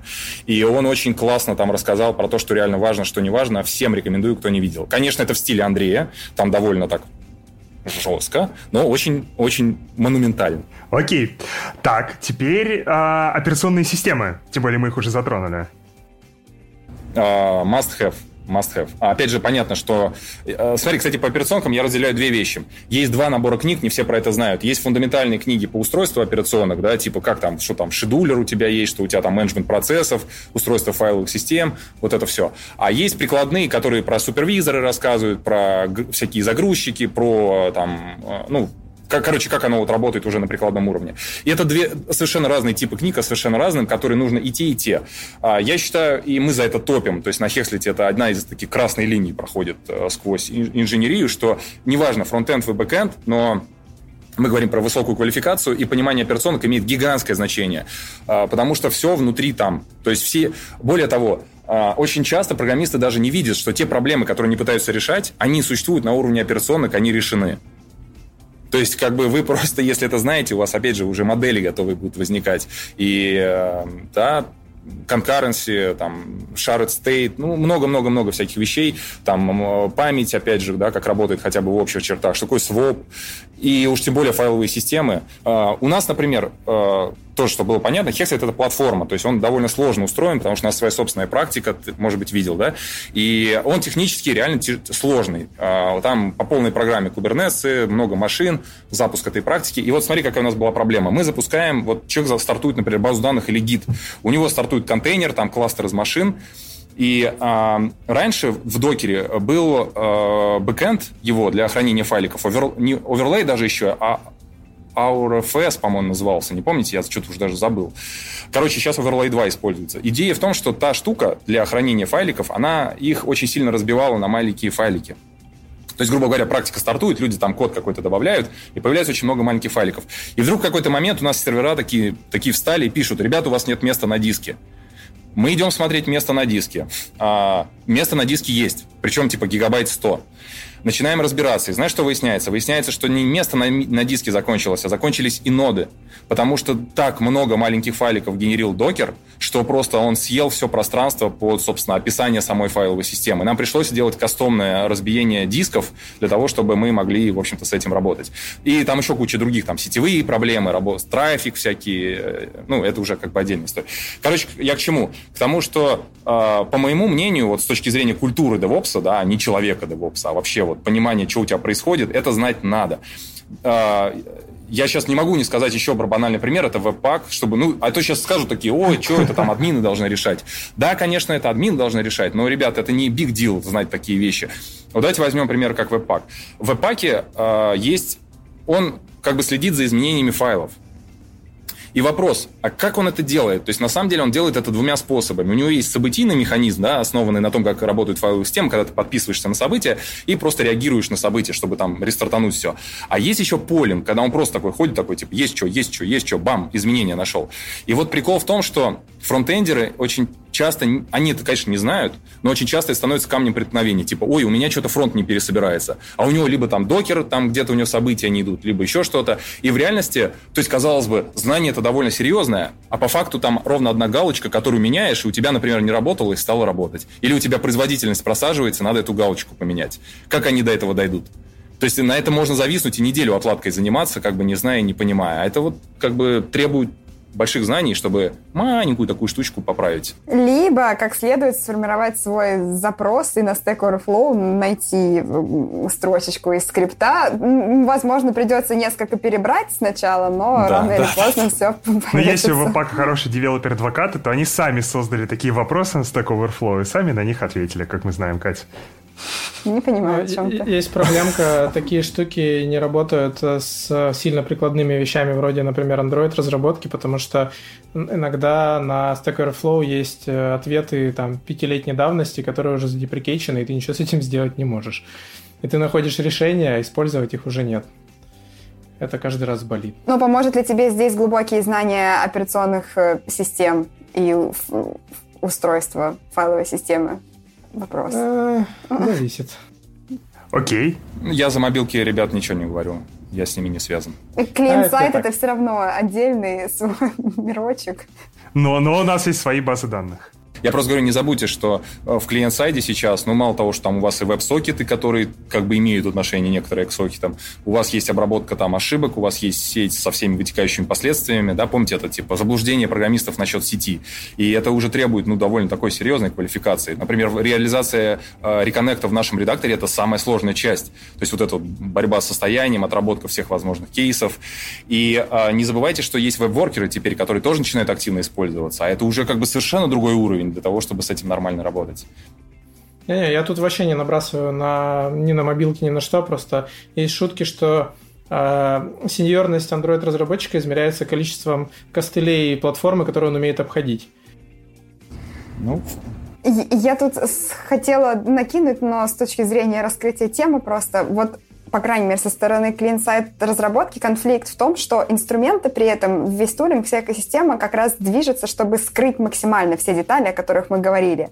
Ну, то есть э, все инструменты движутся к тому, чтобы мышкой код можно было таскать, и все само разрулится, и конкуренции разрулится, и хранение данных разрулится. Все будет супер. Но оно так не работает по факту, но оно стремится туда. И вот тут, э, мне кажется, конфликт в том, что все новые и новые приходят инженеры, и сейчас порог входа типа становится ниже, потому что есть такие инструменты. Понятно, что как только мы э, начинаем решать задачи чуть сложнее, чем базовые, да, мы все равно приходим в то, что это не работает из коробки, и приходится делать вот то, что ты описал, э, инвестигировать, включать думалку и все такое. Но, в общем, кажется, что вот масса людей, которые все равно в упор ну, не согласятся с тем, что знания нужны. Да зачем? Вот я тут мышка, раз, два, три, у меня все работает.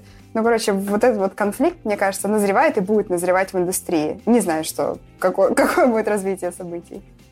Самый главный поинт, который мы здесь обсудили, мы говорим это для тех людей и обсуждаем с теми, кто думает об этом и хочет. Потому что, смотрите, действительно, я уверен, что вот после этого выпуска появится куча людей, которые скажут, опять там свои космонавты. Мне такое регулярно говорят, когда про все эти вещи рассказываю.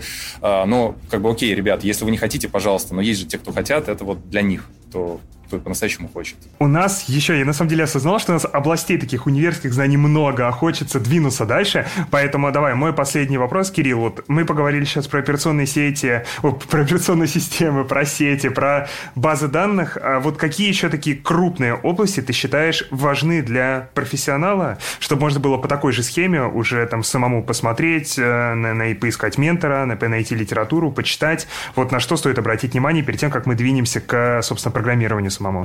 Ну, если уж говорить так, то, конечно, речь идет про вообще... Э, я не знаю, инженерию ты к чему относишь? Я имею в виду вот инженерную культуру. А вот это мы сейчас еще дальше копнем. Да, тогда это дальше. Окей, тогда если... Э, ну, то есть понятно, что, скорее всего, мы что-то забудем, потому что я сейчас... У меня нет плана. Но я точно... Что у меня в голове всплывает, мы тему собрались сегодня обходить, но про нее нельзя не сказать.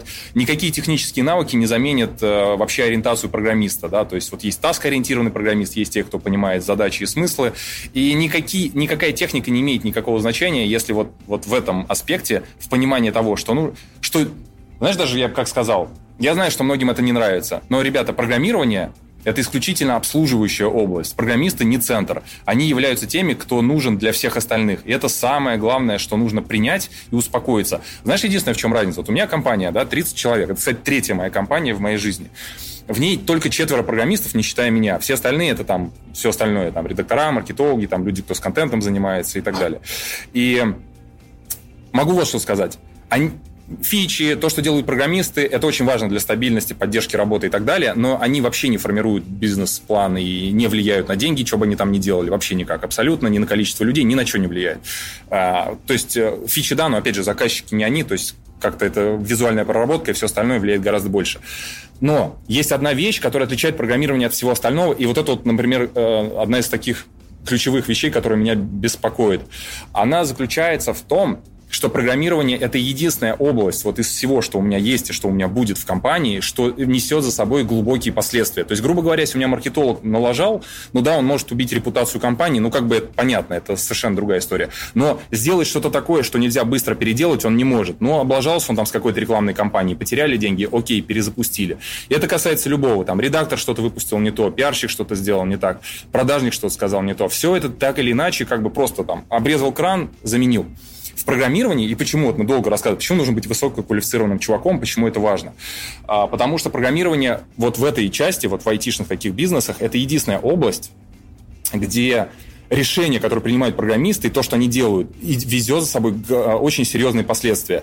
То есть, когда у вас достаточно большая система, и там приняты какие-то ключевые архитектурные решения, вы потом ничего с этим не сделаете. Вам придется с этим жить, с этим страдать. Поэтому э, многие люди от бизнеса этого не видят, потому что у них нет такого бэкграунда. Но он у меня, к счастью, есть, и я понимаю э, со своей колокольни, что очень важно, чтобы было обязательно для того, чтобы мы не облажались. То есть вот это вот ключевая вещь. То есть, с одной стороны, это обслуживающая часть, э, с другой стороны, требования квалификации, правильной инженерной культуре и подходам здесь в тысячу раз выше, потому что эти решения влияют катастрофически на а все остальное потом. Скорость, там, разработки, time to market, ну, вот самые главные понятия, да. И вот, кстати, вот раз мы уже перешли на вот эту ноту, я как раз предлагаю пойти к следу... Сейчас, подожди. Я запутался, мы перечислили на вот эти области знаний сейчас или нет, про которые я говорил. Ну, я имел в виду, что э, э, та, как бы ты спрашивал, типа, какая область знаний. Я говорю, что вот именно в первую очередь понимание вот этой бизнесовой, я не знаю, как это обозвать, это разными способами приходит. У нас в универах, мне кажется, этому никак не учат, да, то есть это какая-то история из практики. То есть тебе повезло, ты там, или, ну, как говорится, там, галера, аутсорс. С одной стороны хорошо, но с другой стороны люди часто оторваны от э, заказчиков. Они там, ну, знаешь, такой, типа, вы мне таск дайте, я сделаю. Там, вот э, я, например, не хотел бы с таким программистом работать. Мне хочется, чтобы программист понимал то, и ради чего он делает там, и так далее. Окей. Ну смотри, раз уж мы тогда пошли в эту тему, давай вообще тогда поговорим, а, собственно, про то, что еще помимо там знаний языков программирования, алгоритмов нужно для того, чтобы работать в команде. Вот какие навыки нужны для полноценной там культуры разработки, чтобы люди могли работать вместе друг с другом и писать такой качественный поддерживаемый софт, который когда-нибудь не обанкротит компанию. Я подозреваю, что ты ведешь именно к инженерной культуре, все, что касается процесса Смотри, оно, с инженерной Оно, на самом деле, я тут...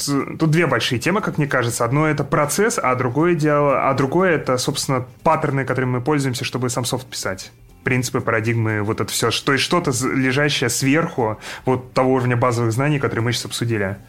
Тут я просто вижу несколько вариантов, я начну говорить, ты просто скажешь в ту сторону или не в ту. Ну, давай с самого простого, самого понятного. Я очень много и сильно топлю за э, инженерную культуру и делаю это именно как, в том числе, бизнесмен, в первую очередь. То, что это довольно забавно. Часто, когда я общаюсь с программистами, я им, когда про это говорю, они такие, не, бизнесу это не надо. Я говорю, ребята, а я кто? Я тот самый бизнес, который это заказывает. То есть я прекрасно понимаю, что для меня, ну, то есть я это вижу, и я понимаю, что э, вот автоматиз... Э, тестирование, ну, разумное тестирование, это очень важно, потому что тестирование часто бывает неразумное. Автоматические сборки, линтеры, э, time to market быстрый. То есть, например, очень многие компании, как вы знаете, отказываются от стейджингов. Да? Особенно классно почитать вот э, инжиниринг в букинге. Это офигеннейшая статья, где мой, кстати, бывший технический директор рассказывает про то, как у них там устроен так, что у них нет тестировщиков, что у них нет стейджингов, как они деплоют каждый день, что главное мониторинг и так далее. То есть вместо того, чтобы пытаться ставить заслоны и делать релиз релиз как можно, типа, давайте сделаем классный релиз, но при этом он будет 10 лет делаться. А я знаю команды, где действительно он 2 года идет до продакшена э, в телекомах в некоторых. Вот. И у вас там может быть, типа, знаете, там у них по пути бывает, типа, у тебя уже 10 версий вышло, и только, ну, ранние из них на продакшене, а следующая, типа, только через 2 года вышла. Представляешь? Mm-hmm. А уже 10 версий. То есть, насколько катастрофа была. В общем, Time to market – это главное слово, которое мы должны все знать, вокруг чего все строится. Читаем цель, читаем Lean Startup. И э, дальше э, задача как бы все под это подстроить. Соответственно, непрерывная интеграция, автоматизированное тестирование, э, все эти практики, ну, вообще, в принципе, экстремальное программирование, конкретно парное программирование, там, заказчик всегда рядом, это то, вокруг чего все должно строиться. Это должно быть прямо изнутри, это часть команды, и это то, чего я хочу видеть в разработчиках. Потому что в этом ничего нет сложного. Я часто, как бы, опять же, натыкаюсь на такую мысль, что, блин, блин, это надо тратить время, там, сделать. Я говорю, ребят, если у вас есть опыт, ну, то есть понятно, что когда вы это никогда не делали, вам кажется сложным, но если вы были в правильном месте, вот все, что мы говорили, у вас там мастер какой-то был, который вас научил, вы, в принципе, это попробовали, поймете, что настройка какого-нибудь э, готового CI, типа GitHub Actions, там, GitLab CI, это 10 минут для, ну, если мы говорим про старт нового приложения, да, просто ничего делать не надо. А, и сейчас настолько высокий уровень автоматизации вообще всего и вся, что э, вплоть до того, что вы, вот как вот мы говорим про фронтенд, вы прям нашли, натыкали. Там даже, по-моему, в GitLab сейчас там говорит, DevOps вам нужен? Ты такой, да. И он тебе и куб подключил, и ты это подключил, и это подключил, и CI настроил. Просто ничего делать не надо.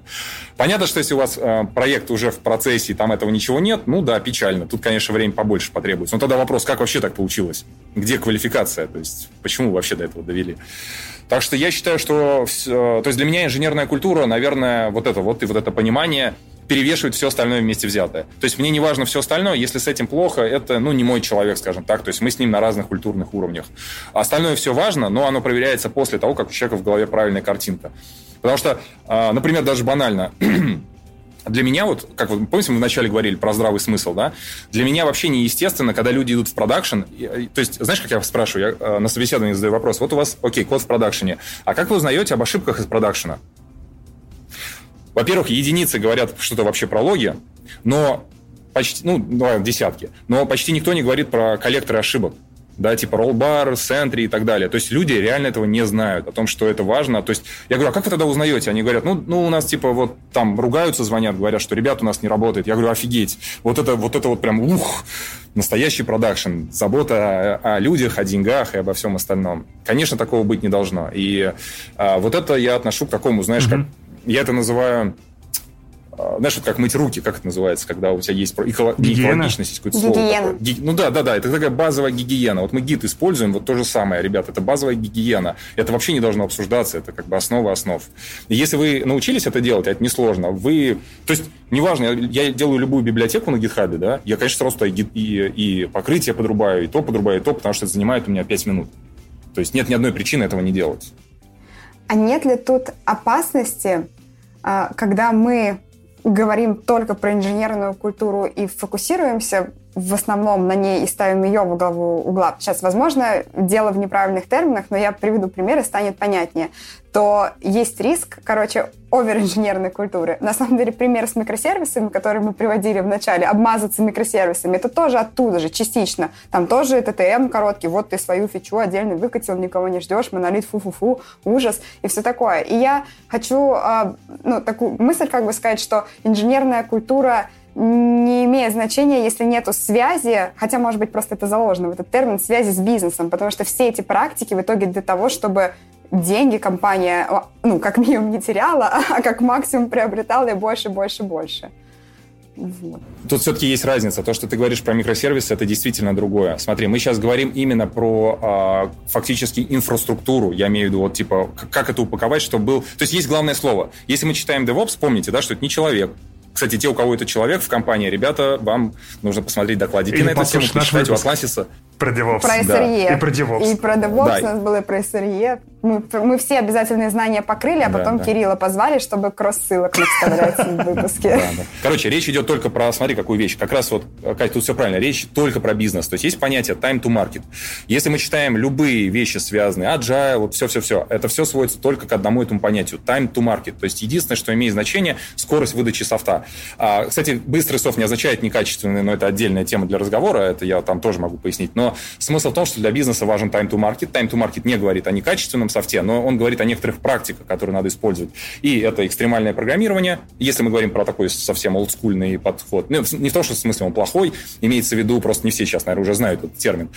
И мы говорим про э, вещи, которые вот вокруг этого. То есть просто типа сделал так, чтобы у вас была автоматизация. Вот у меня в чек-листе инженерных практик все это прописано. Все должно работать одной кнопкой. Деплой одной кнопкой, развернуть локально одной кнопкой. Э, тесты приходят сами. Вы не должны как бы э, ну, знаете, я могу про тесты сказать. Сейчас, извиняюсь, я тут провод возьму. У меня только зарядка заканчивается. Э, значит, там такое, такая вещь была, что некоторые программисты говорят, Кирилл, ну как же так? Программист же ответственное существо, он должен запускать тесты сам. Я говорю, сорян, но как бы есть такое понятие, как человеческий фактор. Если вы что-то кладете на человека, то, естественно, это по закону Мерфи, у вас всегда все будет плохо. Поэтому не надо спорить о стандартах кодирования, не надо винить кого-то, что он запустил, запустил, забыл запустить тесты перед продакшеном. Если что-то можно не делать руками, это надо не делать руками, тем более, говорю, сейчас это все дешево в современном мире. Даже Zero Downtime Deployment в том же Kubernetes обеспечить или канаричный релиз вот просто вот так вот с небольшой конфигурацией. Угу. И все. Тут еще, на самом деле, Кать, хотел тебе тоже э, немножко с собой, ну, не поспорить, короче, а набросить, что очень хорошая была аналогия с мытьем рук. Ты же моешь руки не потому, не потому что ты, э, у тебя стоит цель обязательно следить за своим здоровьем или обязательно не заболеть коронавирусом. Ты моешь руки, потому что, блин, это, та, это практика, которой ты пользуешься давно, и она тебе помогает в целом всегда уменьшать риск своего заболевания. Вот это же примерно э, нормальная инженерная культура, это куда-то в той же области. Это мой э, вопрос, я же не говорю, э, микросервисы там же лежат, я к тому, что мне кажется, может случиться смешение понятий, э, вот, если, короче, не, не начинать с самого основного. Но в целом Кирилл Абсолютно ответил верно. на этот вопрос, да. Но, но ты права, это сплошь и рядом, да. То есть для того, чтобы человек начинал не, не переходить, вот знаешь, такой в овер-инжиниринг, опять же, у меня есть видос, где я подробно про это говорю, и действительно очень многие в это скатываются. И по моему убеждению нужно два аспекта. Первое, это, это должно идти со стороны бизнеса, где работает чувак, что его максимально вовлекают, он понимает цифры, понимает, что происходит. А второе, это тот самый, опять же, повторюсь, чувак, умный, который уже достаточно взрослый, опытный, который постоянно вот эту планку держит. А, у меня в жизни было такое, когда я вот увлекался там как, какой-то фигней. Очень классный урок, кстати, я его запомнил на всю жизнь. Я месяц потратил на рефакторинг какой-то подсистемы, а потом просто а, изменился бизнес, и эту подсистему удалили. Но самое главное, не было никакой потребности этим заниматься, я это сделал, потому что я же программист, я могу. И мне после этого как бы со мной провели разговор, и я понял. Я понял, что так делать нельзя. Окей, мы вот сейчас немного поговорили про инженерную культуру и э, про инженерную культуру, но давай немного поговорим еще, собственно, и про сам продукт, который разработчики создают, про программный код. Вот какие навыки, какие знания, какие модели должны у нас быть, помимо вот знания там, тех же алгоритмов, чтобы код, который мы создавали, был а, ну, назовите, вставь здесь все те самые слова, которые должны у него быть. Поддерживаемый, читаемый, масштабируемый, надежный, бла-бла-бла, вот это все. К самой мякотке Да, да, да, вот теперь мы готовы. Давай так. Я давно держусь, чтобы... Я уже немножко об этом сказал, я еще раз повторюсь. Есть... Понятно, что есть огромное количество таких штук, но я выделю несколько базовых, из которых выходит все остальное. То есть вот говорят, типа, инвалидация там кэша важно, то все, пятое, десятое, ООП, паттерны, там, функциональное программирование, много чего все важно. Я считаю, что вот есть некоторые, несколько базовых вещей, из которых, в общем-то, все это можно вывести. А, у меня даже твит есть на эту тему. Значит, первое – это семантическое именование, то есть семантическое, когда у тебя имена соответствуют смыслам, то, что там происходит. Да? А, тут очень много, кстати, правил по тому, как это делать. Я не уверен, что все знают про понятие command query separation, там, ну и так далее. Много у нас был выпуск. Второй, посвящен да. этому? Слушай, ну, я, кстати, действительно, ты, вот знаешь, я до этого, конечно, про подлодку я знал давно, но я никогда не смотрел. И я вот начал просматривать, я такой думаю, блин, а, очень много вещей, за которые я топлю, рассказываю, они у вас везде были. У меня сейчас подмывает, я такой думаю, где же мне время найти, хочется послушать, А мы к тебе готовились, как я сказала. Да. И я три выпуска уже послушал, э, вот. Ну, где-то интереснее, где-то менее, но в целом, да, прикольно. Прикольно. Так вот, да, мы такой, знаешь, такой, типа, подведение итогов.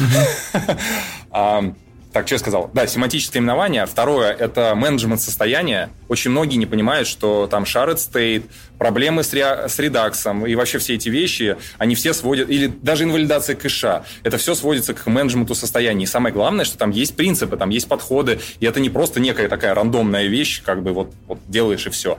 И это очень важно понимать. И опять же, кстати, сюда конечный автомат. А дальше третье – это правильной абстракции. Говорю слово правильный, потому что не означает много абстракций. Как раз-таки речь идет о том, чтобы создавать только столько, сколько нужно, и не перебарщивать. Потому что абстракции мы ими обмазываемся так или иначе, но вот а, за этой фразой а, находится огромное количество вот этих вот историй про там, а, pipe, ну, пайплайны, цепочки, композиция функций, кто-то там ООП назовет, тут еще что-то назовет. Вот, вот это все туда, там, паттерны, шматтерны, а, солид, про который можно много накинуть разного.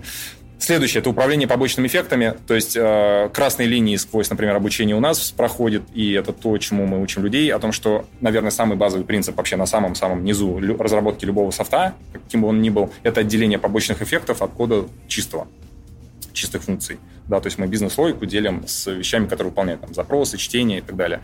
То есть, э, ну и понятные причины. То есть те, кто понимает, что чистые функции, э, что это дает и так далее, и так далее. Ну и те, кто, кстати, пишут на Haskell, их это заставляет язык делать, поэтому я всегда говорю, попишите немножко на Haskell, чтобы вам просто... Вы даже не спрашивали, почему это важно. И следующий момент – это... Так, побочные эффекты, абстракции, менеджмент состояния и именования. Да, ну вот, вот по сути четыре как бы вот такие вот бум фундаментальные вещи. Угу. Окей, вот давай, давай, давай, давай вообще попробуем немного посчитать вот сами по вот ООП. Три кита.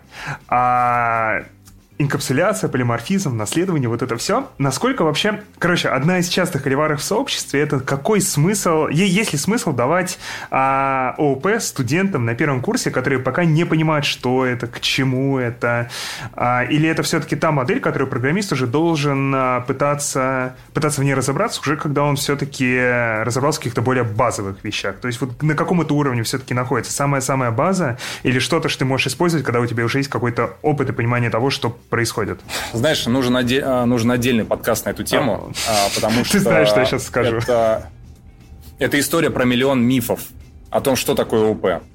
И поскольку это одна из моих э, тем, в которую я глубоко копаю, то я бы много мог сказать. Но я понимаю, что если я сейчас хотя бы чуть-чуть скажу, то мне там обязательно сейчас начнут писать, ой, Кирилл что-то не, ну, как бы не сечет. Потому что, чтобы хорошо в эту, ну, объяснить, нужно копнуть с самого начала, начиная там от Симулы, Смолтолка, Алана Кея, потом Гради Буч, Астроуструпа с его моделью, а классовые, не классовые, прототипные, не все в курсе, что прототипы JavaScript пришли из СЛФА, которые любят там создатель Smalltalk, Алан Кей, да, и, в общем-то, то, чем он считает ОП, чем считает, что, оказывается, полиморфизмов существует там четыре вида, и под инкапсуляцией люди разные совершенно понимают, а еще есть... Э, короче, есть очень много всего, и что из этого правда, что неправда, не так просто выяснить. Особенно хорошо ты это начинаешь понимать, когда ты попишешь на функциональных языках и увидишь, что для реализации многих вещей, типа того же полиморфизма, когда мы говорим про а, а, сабтайпинг, да, по типов, он реализуется не обязательно с классами там, или с объектами. Это вот только просто из мелочей. Короче, я, наверное, бы постарался все-таки этой темы сейчас избежать, потому что про нее говорить коротко нельзя. То есть есть какие-то более, ну, скажем так, А, я единственное, что сейчас могу сказать, а, просто, знаешь, как факт некий. Вот а, мы сейчас собеседуем наставников. За последние 4-5 месяцев я прособеседовал 300 человек. Это сеньоры в основном. Python, PHP, фронтенд, бэкенд, JS, вот такого плана. А как ты думаешь, сколько вот процентном соотношении, сколько людей отве- ответило, э, что ну просто я не я не прямо этот вопрос задавал, мы через кейс его разбирали, но сколько людей ответило про полиморфизм и вообще э, не просто ответил, но и назвало правильный вид полиморфизма? Треть. Меньше. Я думаю, что процентов порядка 10, э, может быть, даже 7 мне ответило. То есть, если мы берем фронтендеров, просто подавляющее большинство из них просто не может сказать, что такое полиморфизм. Там понятие dependency injection, inversion, они просто не знают. Solid, очень многие даже не слышали, что это такое. Я не к тому, что это надо знать. У меня очень много к этому претензий. Я могу объяснить, почему, например, это не поможет вам в других некоторых языках, и что есть гораздо более базовый принцип, и что принцип постановки лисков вам, в общем-то, в жизни не особо дался. Ну, понятно, что в статических языках чуть более важно, но в целом сами мы свои иерархии строим крайне редко.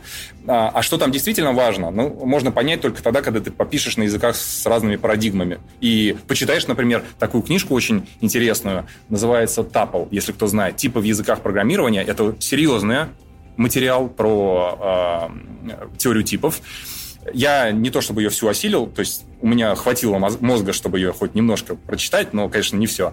Но там, что очень важно, там есть небольшой кусок, буквально на 100 страниц про ОУП, и вот кто хочет по-настоящему так это почитать, вот от ученого, а не от э, популистов э, в сети, прочитайте, пожалуйста, там это написано. Э, и там очень правильные мысли сказаны.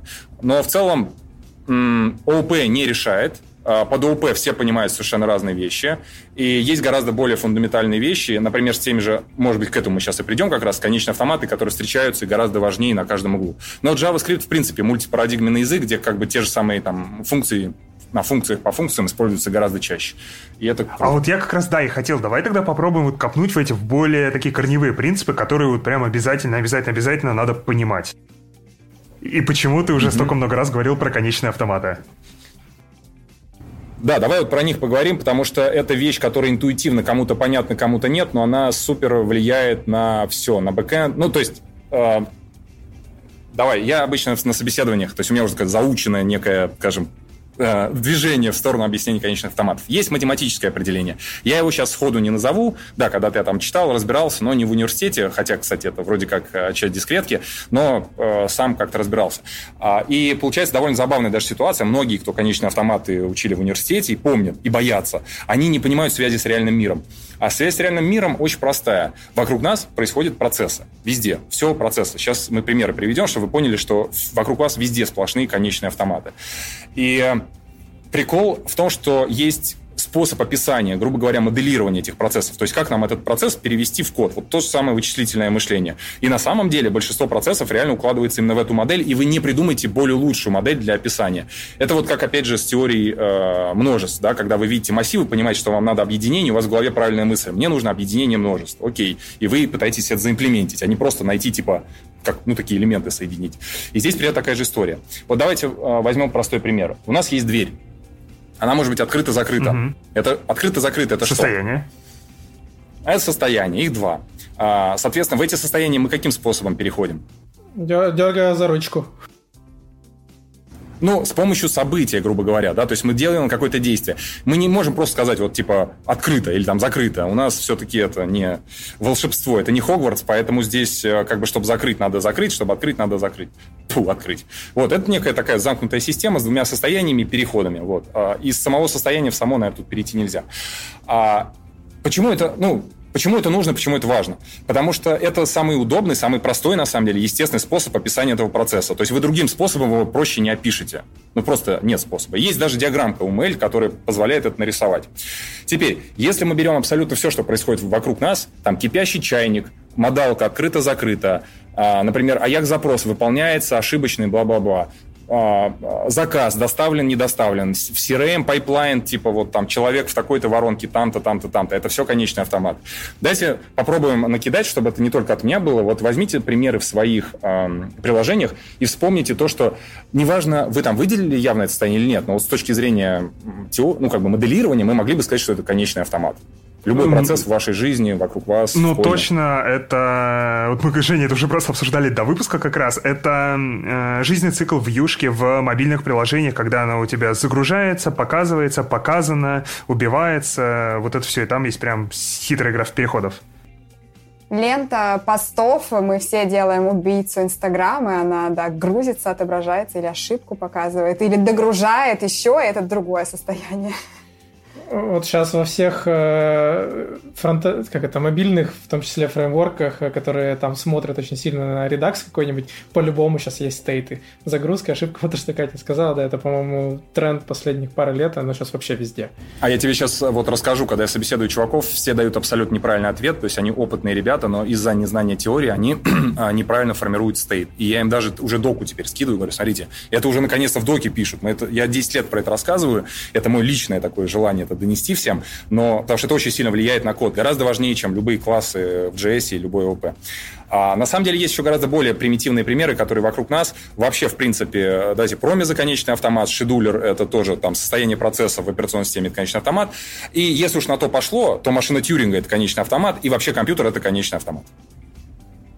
То есть, в принципе, есть, можно почитать эти э, сообщения великих, где написано, что программирование – это программирование конечного автомата. Да, вот что-то такое. А, и что я здесь хочу сказать? Почему это важно, собственно, да? То есть, почему это не теоретическая вещь? Во-первых, я надеюсь, все увидели, что это касается каждого аспекта нашей жизни. То есть, если вы начинаете таким образом смотреть, то вы начинаете правильно выделять э, состояние и понимать, как оно друг с другом соотносится. То есть, например, машин бывает несколько, потому что автомат зависит от процесса. То есть, например, э, пользователь на Хекслете, у нас Stripe используется, да? В Stripe есть... Э, сейчас вам скажу, в Stripe есть e-mail. А, представьте, локально пользователь поменял e-mail, и нам надо его синхронизировать со Stripe. Угу. Вопрос, типа, как это, как это реализовать? То есть, что это должно быть такое? На самом деле, а, если правильно это посмотреть, это конечный автомат. У нас есть два состояния. Либо e-mail синхронизирован, либо не синхронизирован. То есть, когда человек меняет э, e-mail, мы у юзера переводим состояние типа не синхронизирован, некий отдельный процесс запускается, который пытается его синхронизировать, и мы в любой момент по базе можем понять, сколько у нас синхронизированных, сколько не синхронизированных. Поэтому программирование с конечными автоматами называется программирование с явно выделенным состоянием. То есть, когда у нас состояние а, записано в виде отдельного конкретного слова, как правило, да, текстом. И вот что касается именно фронтендеров, то есть самый яркий пример, который я всегда привожу, где они, как правило, делают ошибку. А, автоматом противопоставляется флаговое программирование. То есть что это значит? Например, вы а, запрос, вот любой запрос, Ajax запрос. А, как правило, я спрашиваю, смотрите, у нас есть форма, мы отправляем запрос, и Ajax, и нам надо блокировать кнопку. Но это нормально, да, когда спиннер появляется, мы блокируем кнопку, просто потому что, ну, так делают все, э, это чисто UX, да, это должно быть удобно. И я спрашиваю, ребята, а по какому условию вы заблокируете? То есть, что конкретно вы сделаете? И вот тут, как правило, а, либо отвечают совсем плохо, это типа я сделаю в состоянии флаг, который называется там submit blocked, Угу. Понимаешь, да? То есть это вообще следствие, это неправильно завязываться. Потому что блокировка сабмита – это следствие отправки формы. То есть мы должны завязываться на состоянии формы. А второе – это когда люди делают излоудинг. И вот я уверен, что те, кто нас слушает, очень многие бы выбрали именно такой вариант – излоудинг. Излоудинг в каком-то смысле выглядит как автомат, но у него всего лишь два состояния, он бинарный. Но проблема в том, что процесс загрузки – это не бинарная операция. У вас есть э, типа не отправляется, у вас есть отправляется, а потом есть типа успешный ответ и ответ с ошибками. Почему это важно? Потому что когда приходит ответ с ошибками, вам надо четко это точно понимать, вам надо вывести эти ошибки, и вы как бы от этого зависит состояние экрана. Проблема в том, что если явно нет выделенного состояния, у вас есть просто isLoading. Вопрос, как вы поймете, что вам э, ответ пришел и есть какие-то ошибки? И вот тут начинаются свистопляски. Поскольку явно состояние не выделили, то по isLoading у физически нельзя понять, был запрос или нет. Значит, появляется какой-то еще один флаг, который хранит в себе, там, типа, завершился, не завершился запрос, или мы туда response кладем. Помимо этого у нас есть массив ошибок, который начинается прям руками проверяться, типа, if is loading false, and errors, типа, больше нуля, а еще запрос произошел, у нас такой пятиэтажный if, и тогда мы, типа, понимаем, в каком мы состоянии. Вот это неправильное программирование. Это то, что происходит происходит вот регулярно, каждый день у всех в коде. Да, вы так напишите, да, будет работать. Но это вот, помнишь, мы вначале говорили, если человек теорию множеств не знает, он, конечно, напишет, но, скорее всего, будет решение просто тупо сложнее, чем нужно. Там больше времени понять и так далее. И прикол в том, что конечные автоматы в этом смысле это не вещь, которая такая узкая, типа вот в одном месте. Мы только их, по сути, программируем. Вот. А в бэкэнде, кстати, что было понятно, например, если вы Rails особенно откроете, или, или mm-hmm. в PHP фреймворке, Phoenix, любые фреймворки, вы увидите, что там, во-первых, либо это во фреймворк встроено, либо там экстеншены, которые с ORM прям интегрируются. То есть там это прям вот так вот по щелчку подключил и используешь. У нас сотни автоматов э, в бэкэнде на рельсах явных. То есть заходишь прям в юзера, и ты увидишь, например, регистрация, там waiting confirmation, confirm, banned там и так далее, ну и так далее. Запуск практики – это автомат с 15 состояниями вот, чтобы mm-hmm. стартануть ее. Это очень сложный процесс. Ну и, соответственно, библиотеки соответствующие дают вам какие-то гарантии, дают переходы, дают события и так далее. То есть это еще как бы самодокументация и самовалидация. Так что эта штука влияет на код намного больше, чем думание о том, что важны паттерны.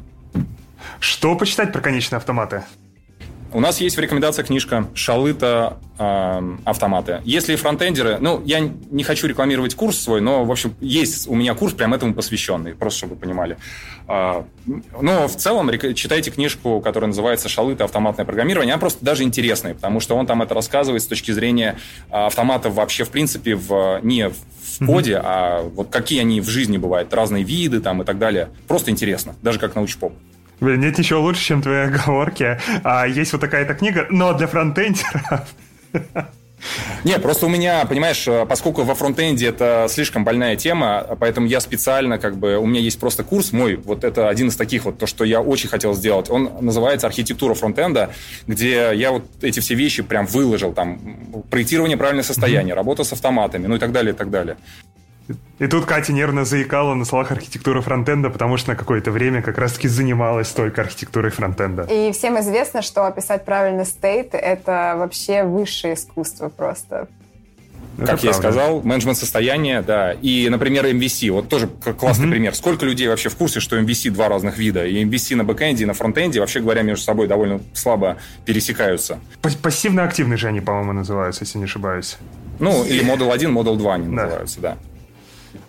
Кстати, вот, раз мы заговорили про MVC, на самом деле интересный вопрос здесь. Это вообще построение архитектуры крупных приложений. Вот вообще, является ли это таким нарабатываемым навыком в процессе, который ты можешь только, поработав с опытными архитекторами, перенять и посмотрев на эти разные архитектуры? Или это тоже такое что-то фундаментальное, что можно прочитать отдельно, почитав книги? Вот, как к этому относиться?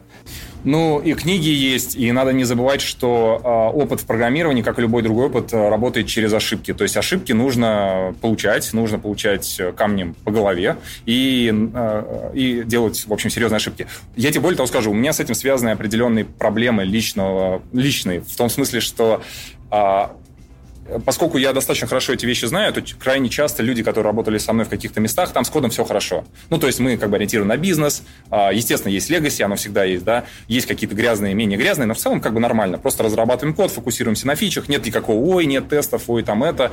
Нет, есть, понятно, технический долг, но, в общем, короче, люди просто сосредоточены на том, чтобы работать.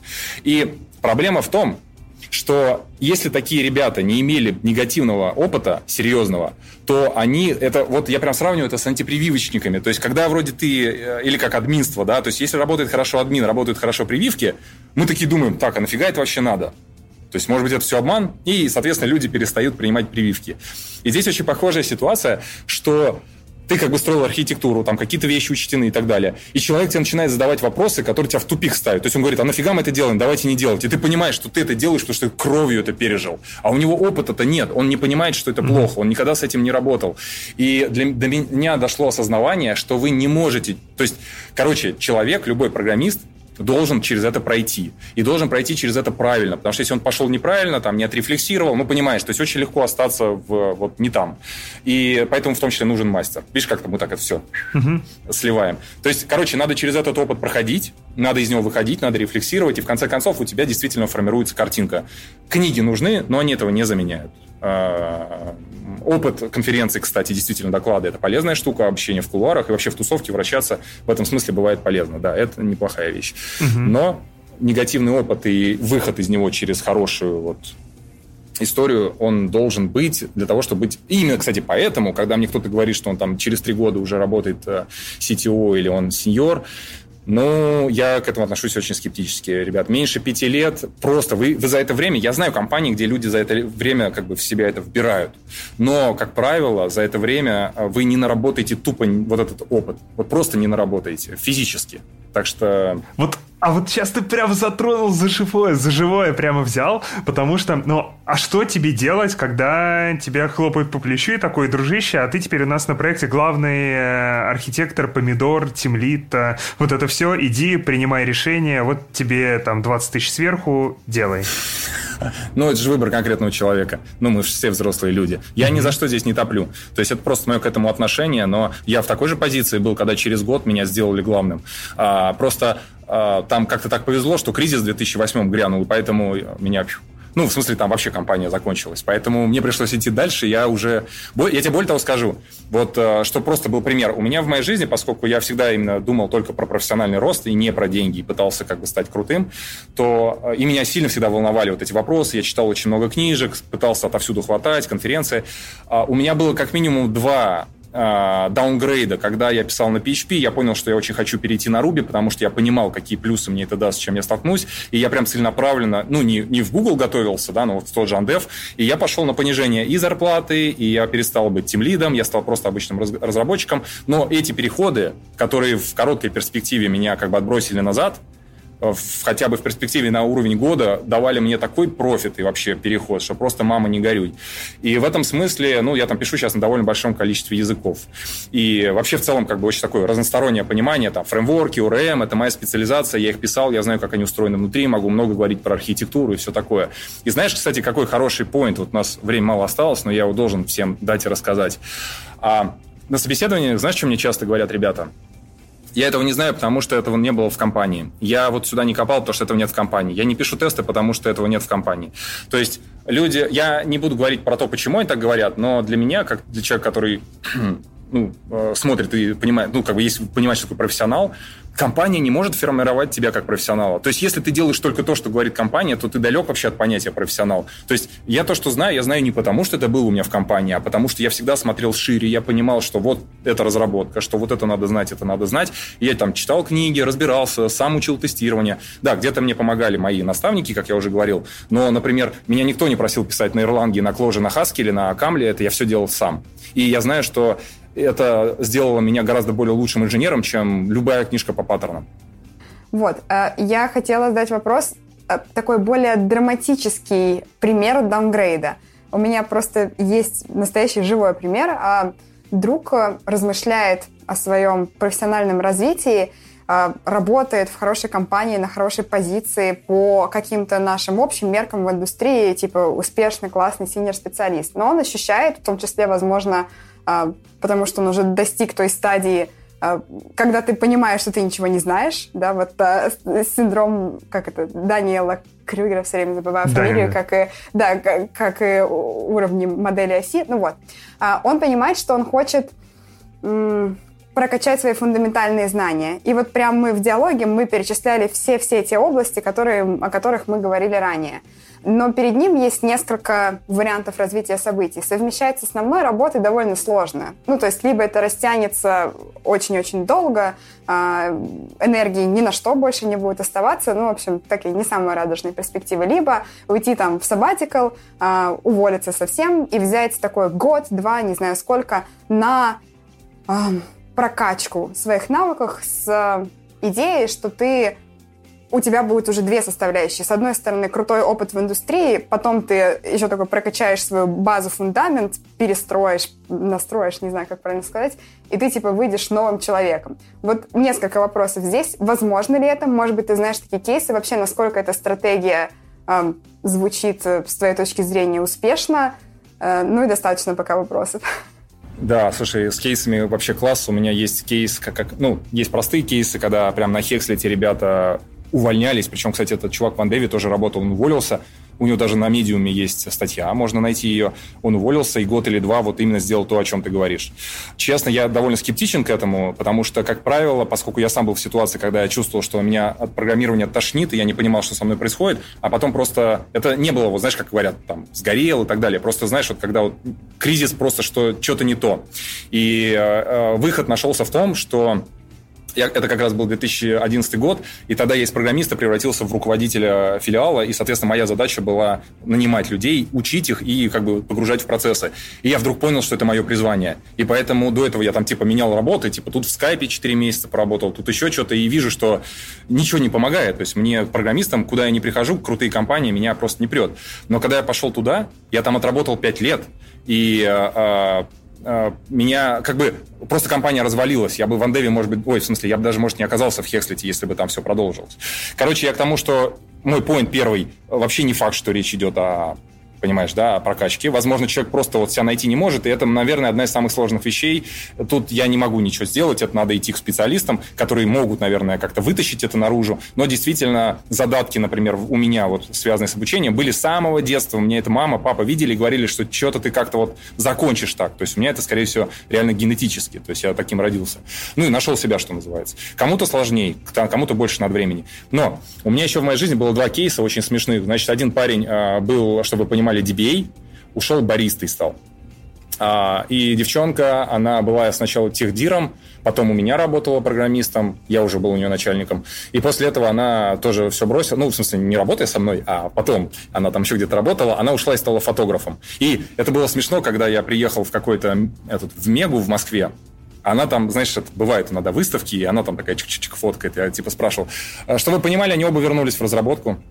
А, это и важное дополнение. Да, они оба вернулись в разработку, и да, им стало легче. То есть они, то есть DBA страдал от того, что он сейчас, кстати, живет в Сингапуре, а, Юра Бушмелев, он страдал от того, что типа, то, что я делаю, никто не видит. Ну, типа, ну, сижу я там эту оптимизацию базы, да, у него там очень серьезные нагрузки, тысячи серверов, в общем, по полной программе. Но он такой, типа, чем я занимаюсь. Ну, знаешь, такой человек потерял смысл в жизни.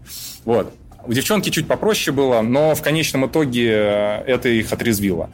Короче, а... ответа у меня нет. Вот кейсы. Я не я... очень верю в я поняла. Я, наверное, очень важный контекст не дала. Сейчас, э, возможно, поможет нам еще чуть кейс докрутить. Просто я верю, что эти размышления тоже могут быть полезны нашим слушателям. Конкретно в этом кейсе человек, он не устал от э, программирования, отойти uh-huh. от задач, ему нравится. Он хочет выйти на абсолютно новый уровень. Ну, то есть вот он, там, скажем, в российской компании, где все хорошо, а он хочет в зарубежную, там, где инженеры, знаешь, ну вот звезды вообще всей мировой, мировой индустрии, да. Но это, как мы сегодня э, говорили в начале, есть задача, и не сразу понятно, как не поступиться. И вот один из вариантов, типа, знаешь, вернуться в начало, и вот э, что-то такое.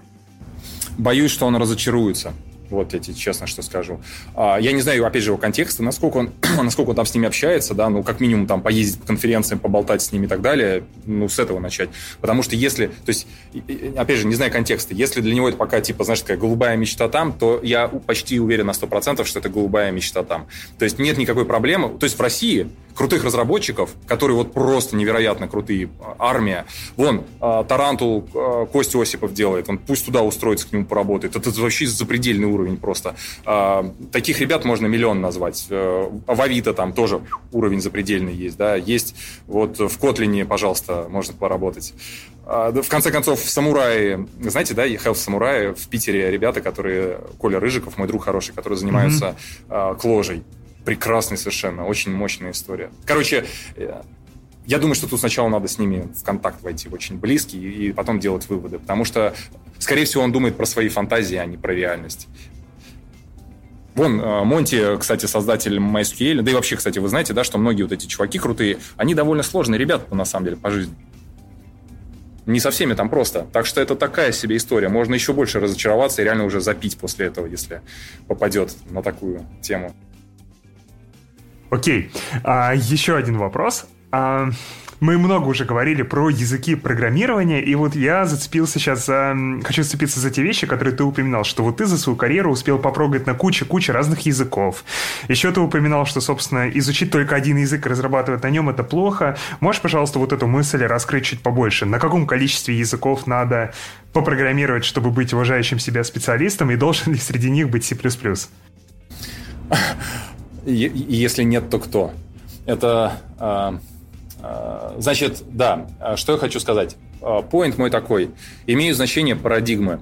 То есть вот разные подходы. Понятно, что есть совершенно, совершенно такие сумасшедшие парадигмы, типа стековые языки, Ford, Ford, по-моему, да, как они называются. Но это типа для, больше для прикола. Но речь идет про языки, где совершенно разные подходы к решению разных проблем. А, и в целом, и разных проблем. То есть а, я считаю, что нужно взять по языку хорошему из каждого из этого стеков. Не надо, в смысле, из этих вот направлений.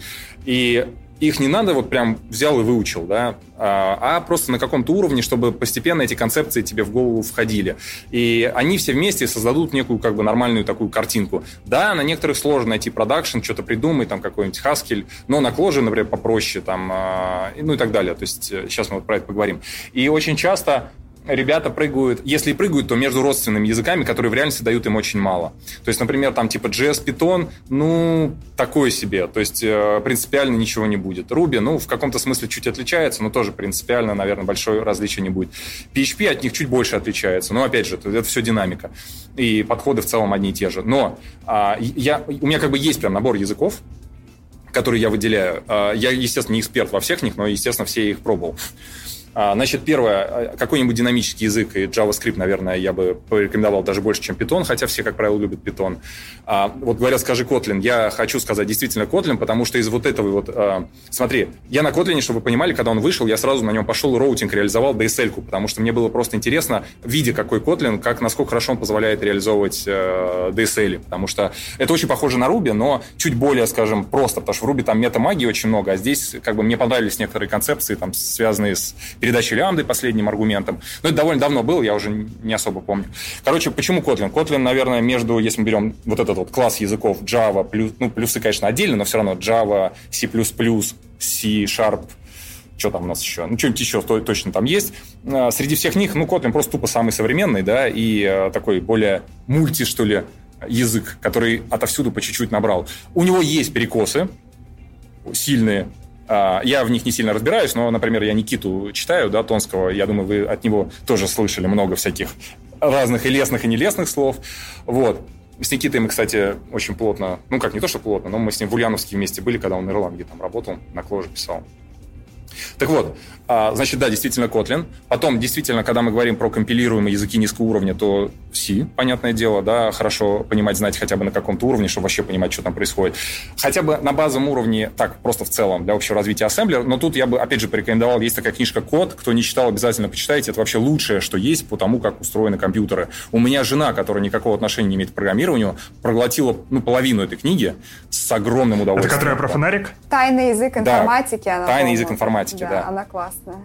Это просто... И знаете, у меня была схемотехника в университете. Это было очень смешно, когда на экзамене меня показывали, что такое транзистор, и я не мог ответить, там, что есть что. Ну, представляете, как я ее выучил. И нам давали ассемблера, я его не понял. И когда спустя 10 лет я прочитал книжку «Код», у меня, у меня просто слезы, можно сказать, из глаз потекли. Я такой, черт побери, вот же, почему? Блин, почему я так хочу поделиться, когда я прочитала, у меня аж вон голос прыгнул, а настолько задела тема. Я решила, что это идеальный подарок будет всем айтишникам, друзьям, кто не читал. И хотела найти ее в печати и дарить на Новый год. Но ее нигде нет, нигде нет в печати. Я даже хотела а знаешь, заказать это. Ее скупает весь Хекслет. У нас в Slack, если вы не знаете, 19 тысяч человек в Slack. И а, у нас эта книжка, как бы, она везде рекомендуется. И там ребята, понимаете, там она появляется где-то в продаже, Ман Иванов, там они такие, бум, ссылку, там 100 человек побежал ее заказывать. Так что да. Закажите мы, на меня бы... плюс один экземпляр в следующий раз. Да, да. У нас есть определенные книжки, на которые мы повышаем продажи. Это SIGP, это Цель, это Lean Startup, это Код, там можно найти Том Демарко, человеческий фактор, это э, этот, э, кто у нас такой Overflow сделал, блин, Джойс, Джойс Польский обязательно мы его рекомендуем, ну и так далее. Короче, э, МакКоннелл совершенно Код, конечно, тоже. Мета-ремарка. Э, перед выпуском Виталий Брагилевский в Твиттере писал, что по-любому в этом выпуске будут говорить про СИК. Сказал не верить. А что ты понимал, он не просто так начал говорить. У нас с ним была смешная переписка какое-то время назад. Он не знал, кто я такой, хотя я знал, и там просто через знакомых мы его хорошо даже знали. И э, тем более я, в общем-то, к функциональному программированию имею отношение довольно какое-то серьезное. И у меня и на Erlang продакшн довольно большой есть, э, уже там и так далее. На Haskell поменьше, конечно. Но смысл в чем? Смысл в том, что кто-то где-то ему показал, что у нас есть курсы, связанные с СИКПом. Ну, естественно, как бы, откуда он знает там какие-то инфо-цыгане, хотя Хексли это старейшая, по сути, платформа на Хекслите, ой, в смысле, на в Рунете, потому что мы с 2012 года. И он написал, что типа, а, там какие-то чуваки типа стырили СИК, выложили у себя. И, ну, он так типа так, довольно пренебрежительно про это сказал, я немножко обиделся. И пошел как бы ему отвечать, что нет, он не понял, мы вообще-то не те, за кого он нас принимает, и у нас получилась переписка. И вроде как в конце он, ну, такой он понял, что да, пацаны вроде что-то понимают, и такой, да, я типа все понял.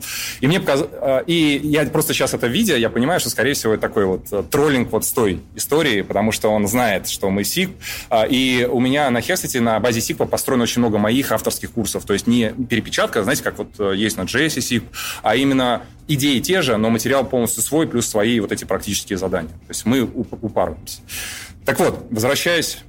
А, так, я перегрузил свой стек, и у меня выпало... Обнулил. Мы говорили мысль. про обязательные языки, а, которые надо попробовать. Сколько их должно быть? Потом ты книги перечислял. Окей, да, возвращаемся. Значит, я сказал, один из динамических, скорее, JS, один из таких вот языков семейства Java, я бы сказал, а это Kotlin. Дальше, естественно, Haskell. Корирование, там, а, вот эта чистота, а, ленивость, много других вещей. Это то, что, конечно, очень важно, и то, что Haskell очень хорошо дает. Я даже местами через Haskell объясняю JavaScript некоторые концепции. Корирование лучше заходит через Haskell, чем через JavaScript.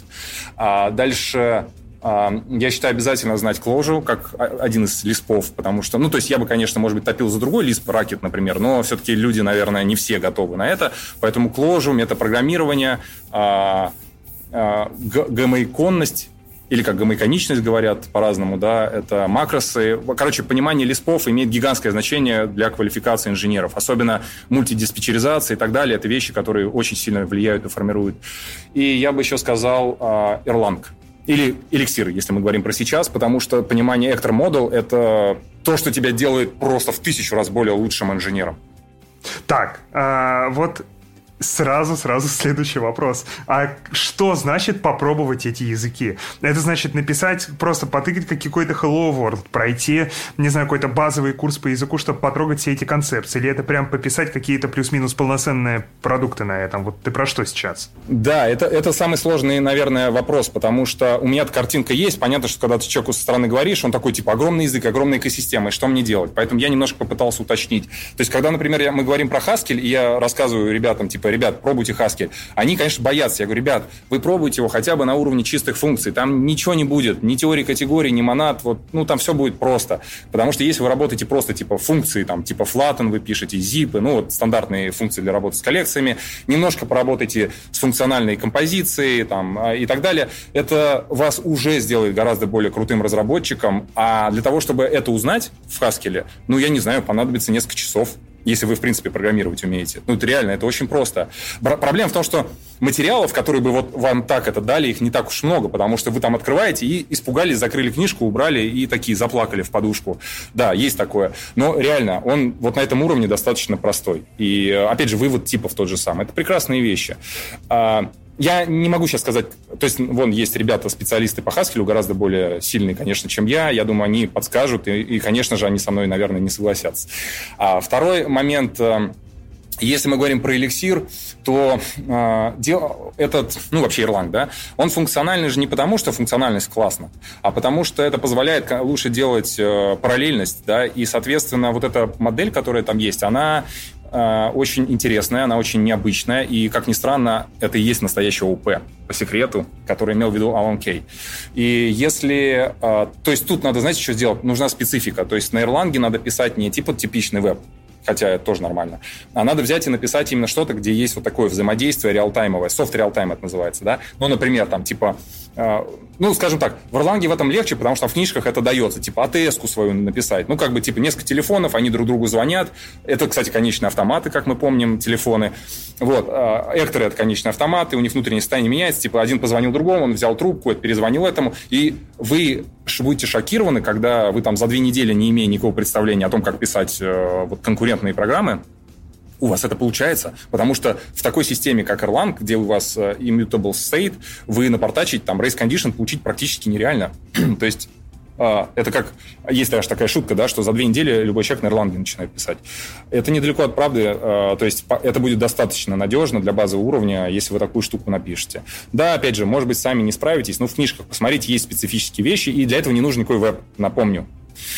А когда мы говорим про кложу, тут чуть сложнее, потому что найти задачи, которые сопряжены с э, вот там, где вы познакомитесь с макросами или вот э, вообще что типа код как данный, ну, чуть сложнее. То есть я не могу сейчас прям накидать кейс, где бы вы это сами смогли сделать. Я надеюсь, слушатели... Тут точно есть люди, которые в этом эксперты, они могут подскажут. Но а, тут надо не пытаться делать именно какой-то веб-сервис, а, ну, не знаю, какую-нибудь утилитку связанную с какой-нибудь, не знаю, трансляцией, что, что-нибудь связанное вот с языками на базовом уровне, анализ, линтер какой-нибудь написать, э, да, парсер какой-нибудь написать.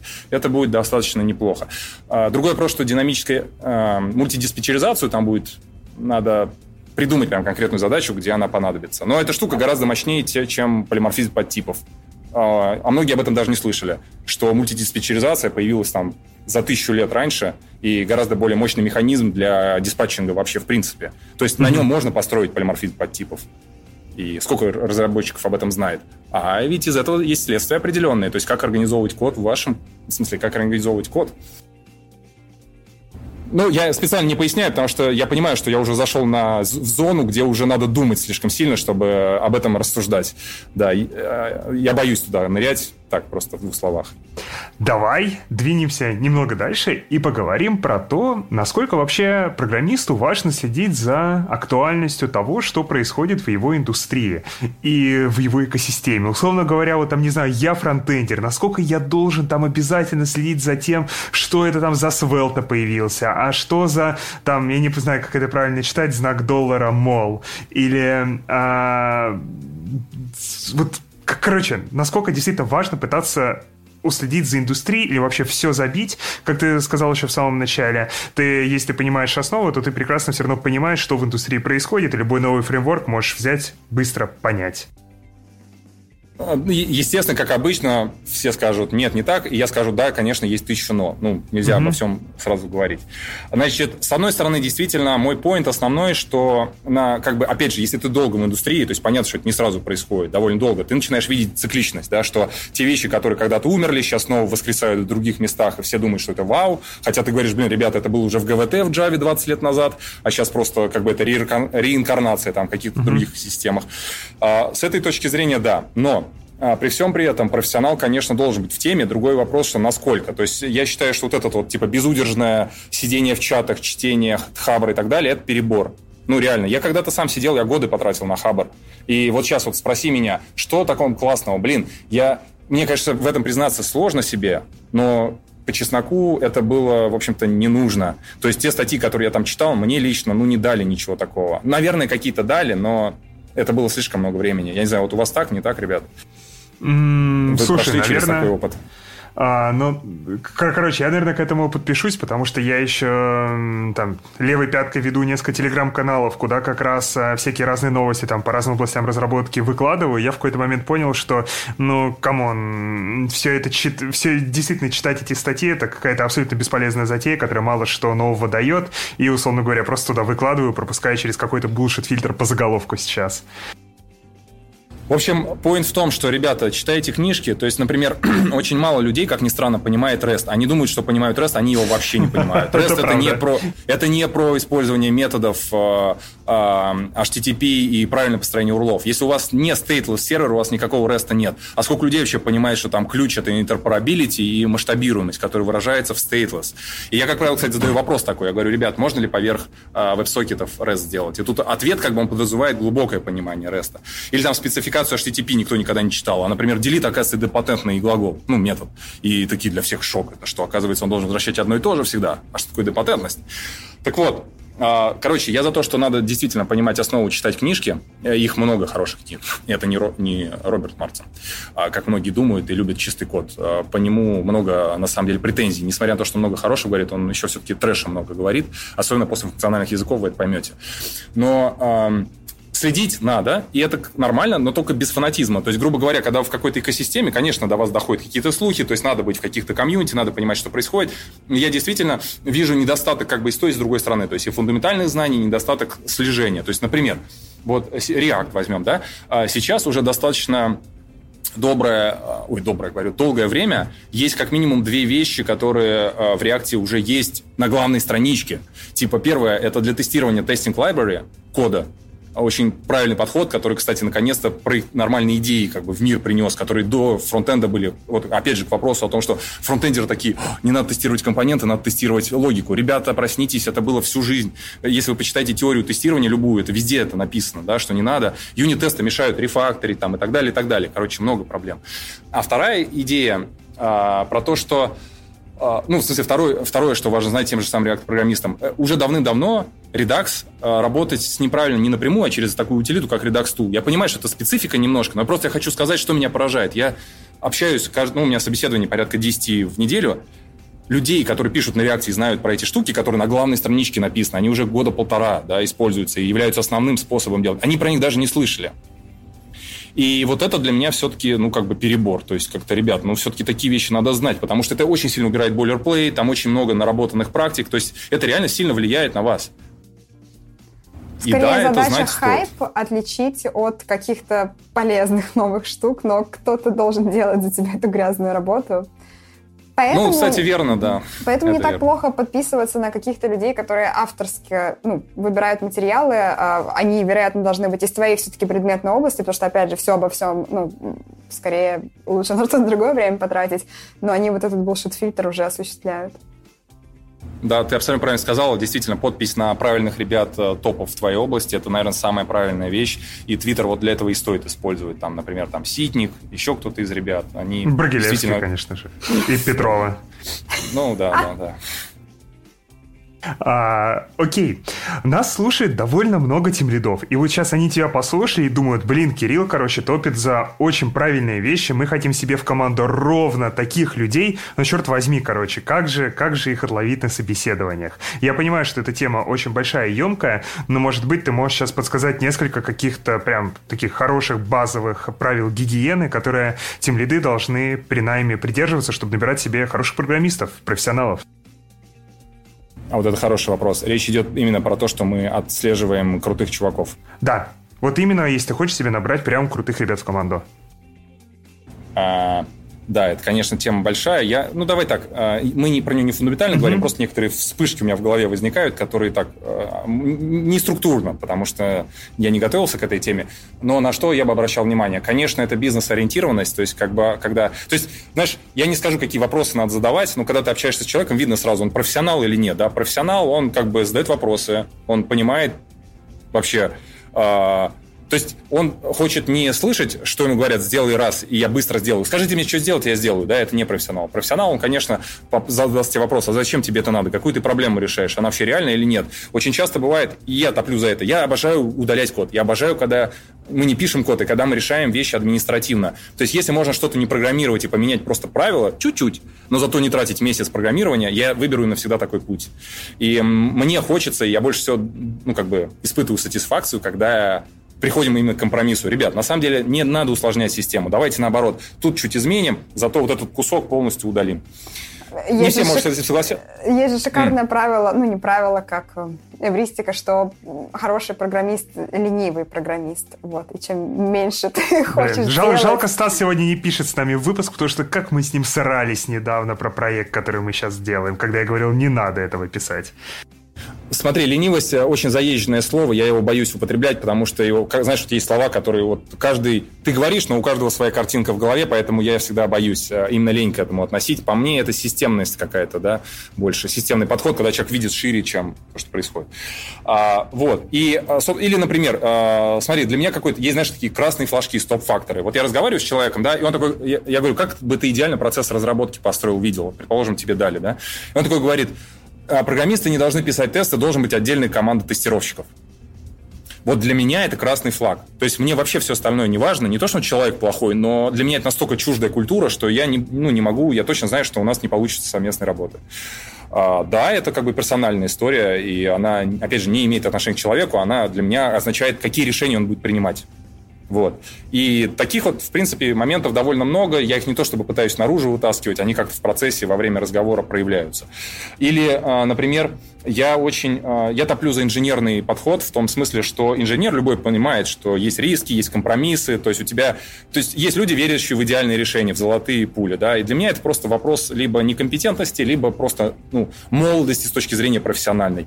И когда я на собеседовании, а есть такие люди, то есть ты представляешь, с ним начинаешь разговор, ты его спрашиваешь что-нибудь, а он начинает с того, что он какую-то технологию ненавидит. Ну вот реально, прям вот натурально начинает говорить, так, я вот работаю тут, и я ненавижу вот это. Угу. Я говорю, окей, но эта же штука, она как бы приносит деньги, она эффективна, ей пользуются люди, да, и значит, она имеет смысл, как бы, как можно так относиться к э, просто, блин, к коду, это же вот просто на гитхабе лежит. И вот этот вот э, фанатизм для меня тоже такой очень серьезный стоп-фактор, я с такими людьми работать не хочу. Оффлайн того, что надо, ну, понятно, что это э, ум, как это называется, когда человек, ты с ним разговариваешь, да, он там схватывает с полуслова, ему не надо по 10 раз повторять. Это сложно сформулировать словами, но мы все это чувствуем. Когда ты понимаешь, что человек очень быстро бежит за твоими мыслями, может моделировать ситуации, а, понимает, э, задает правильные вопросы, видит разные варианты решения, и для меня это, конечно, имеет огромное значение. Я вообще из тех людей, вот э, там подтвердят, кто у вас, э, по-любому есть люди, которых я собеседовал, их просто очень много, и они могут это подтвердить. Я не, то есть они приходят ко мне про фронтенд разговаривать, а мы про фронтенд просто никогда почти не разговариваем, да, если я их собеседую. То есть для меня важнее как бы, какие-то mm-hmm. общие штуки.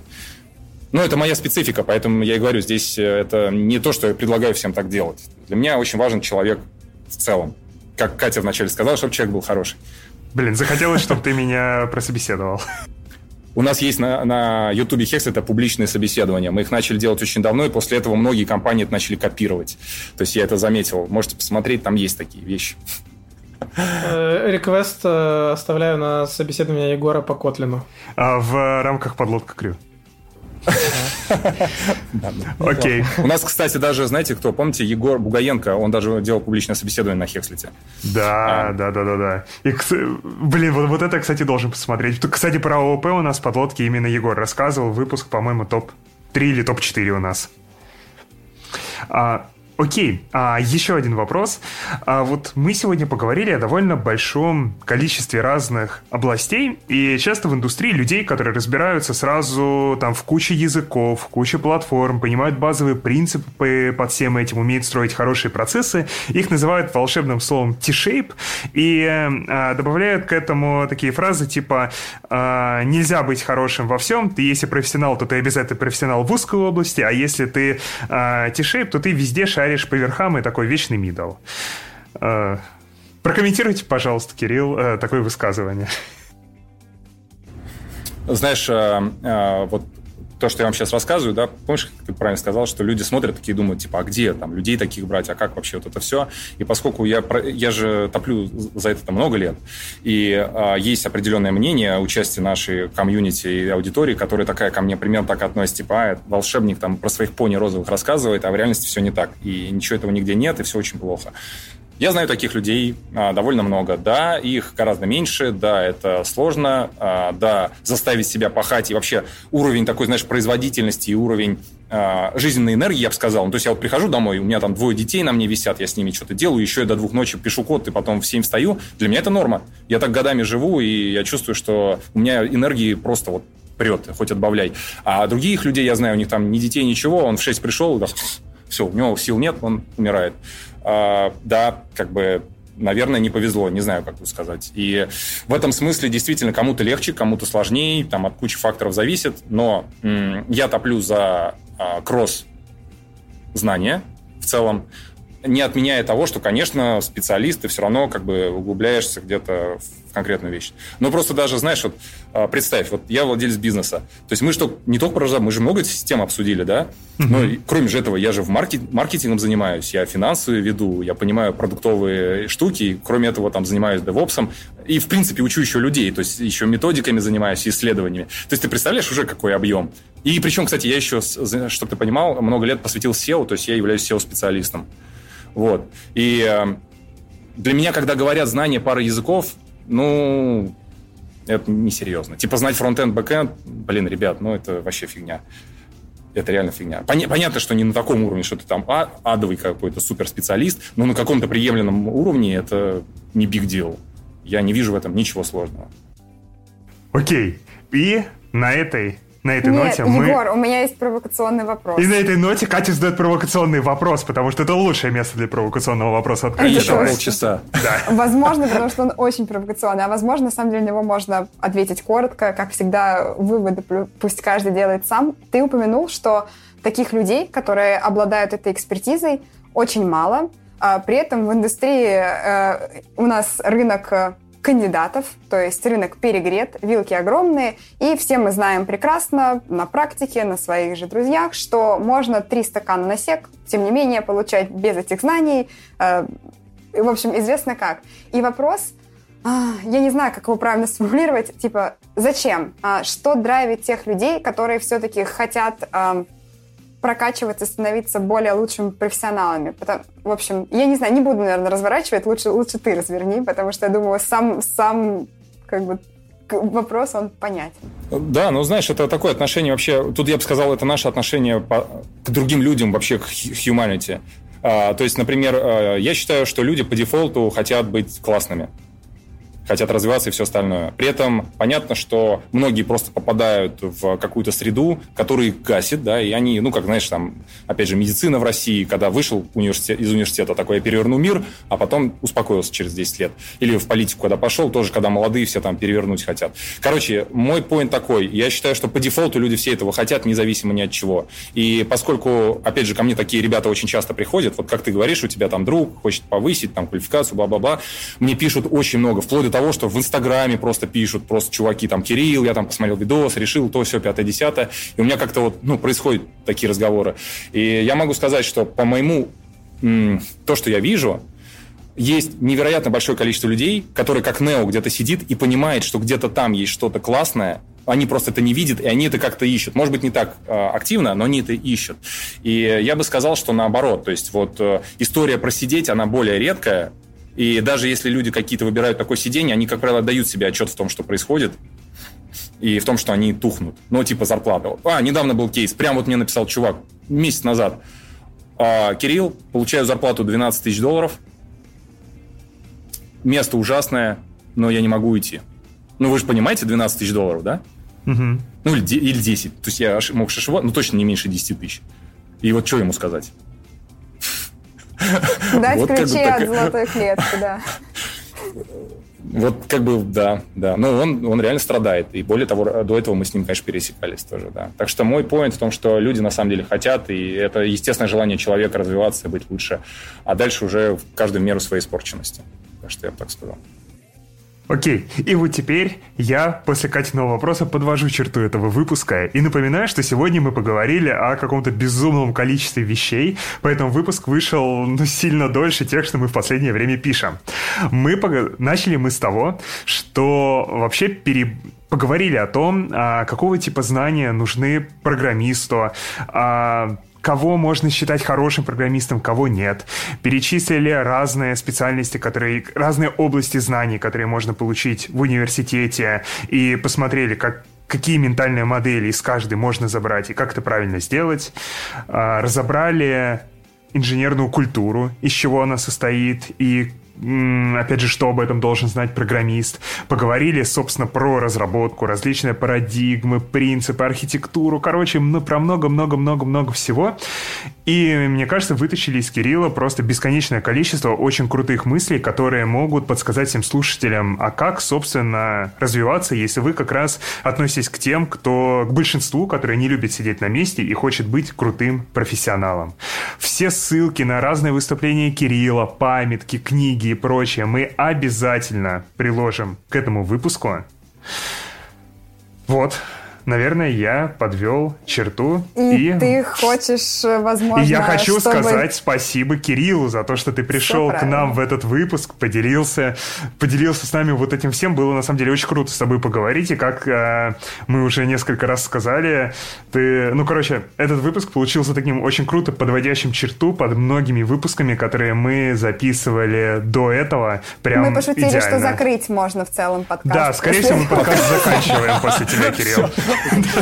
Слушайте, я стоп должен нажать? Не, пока еще, нет пока. Мы, мы, это, это, это, мы, это мы еще под запись, а потом мы тебе всю правду скажем, когда запись остановится. А, да, такой, так, все, теперь, а теперь правда, да?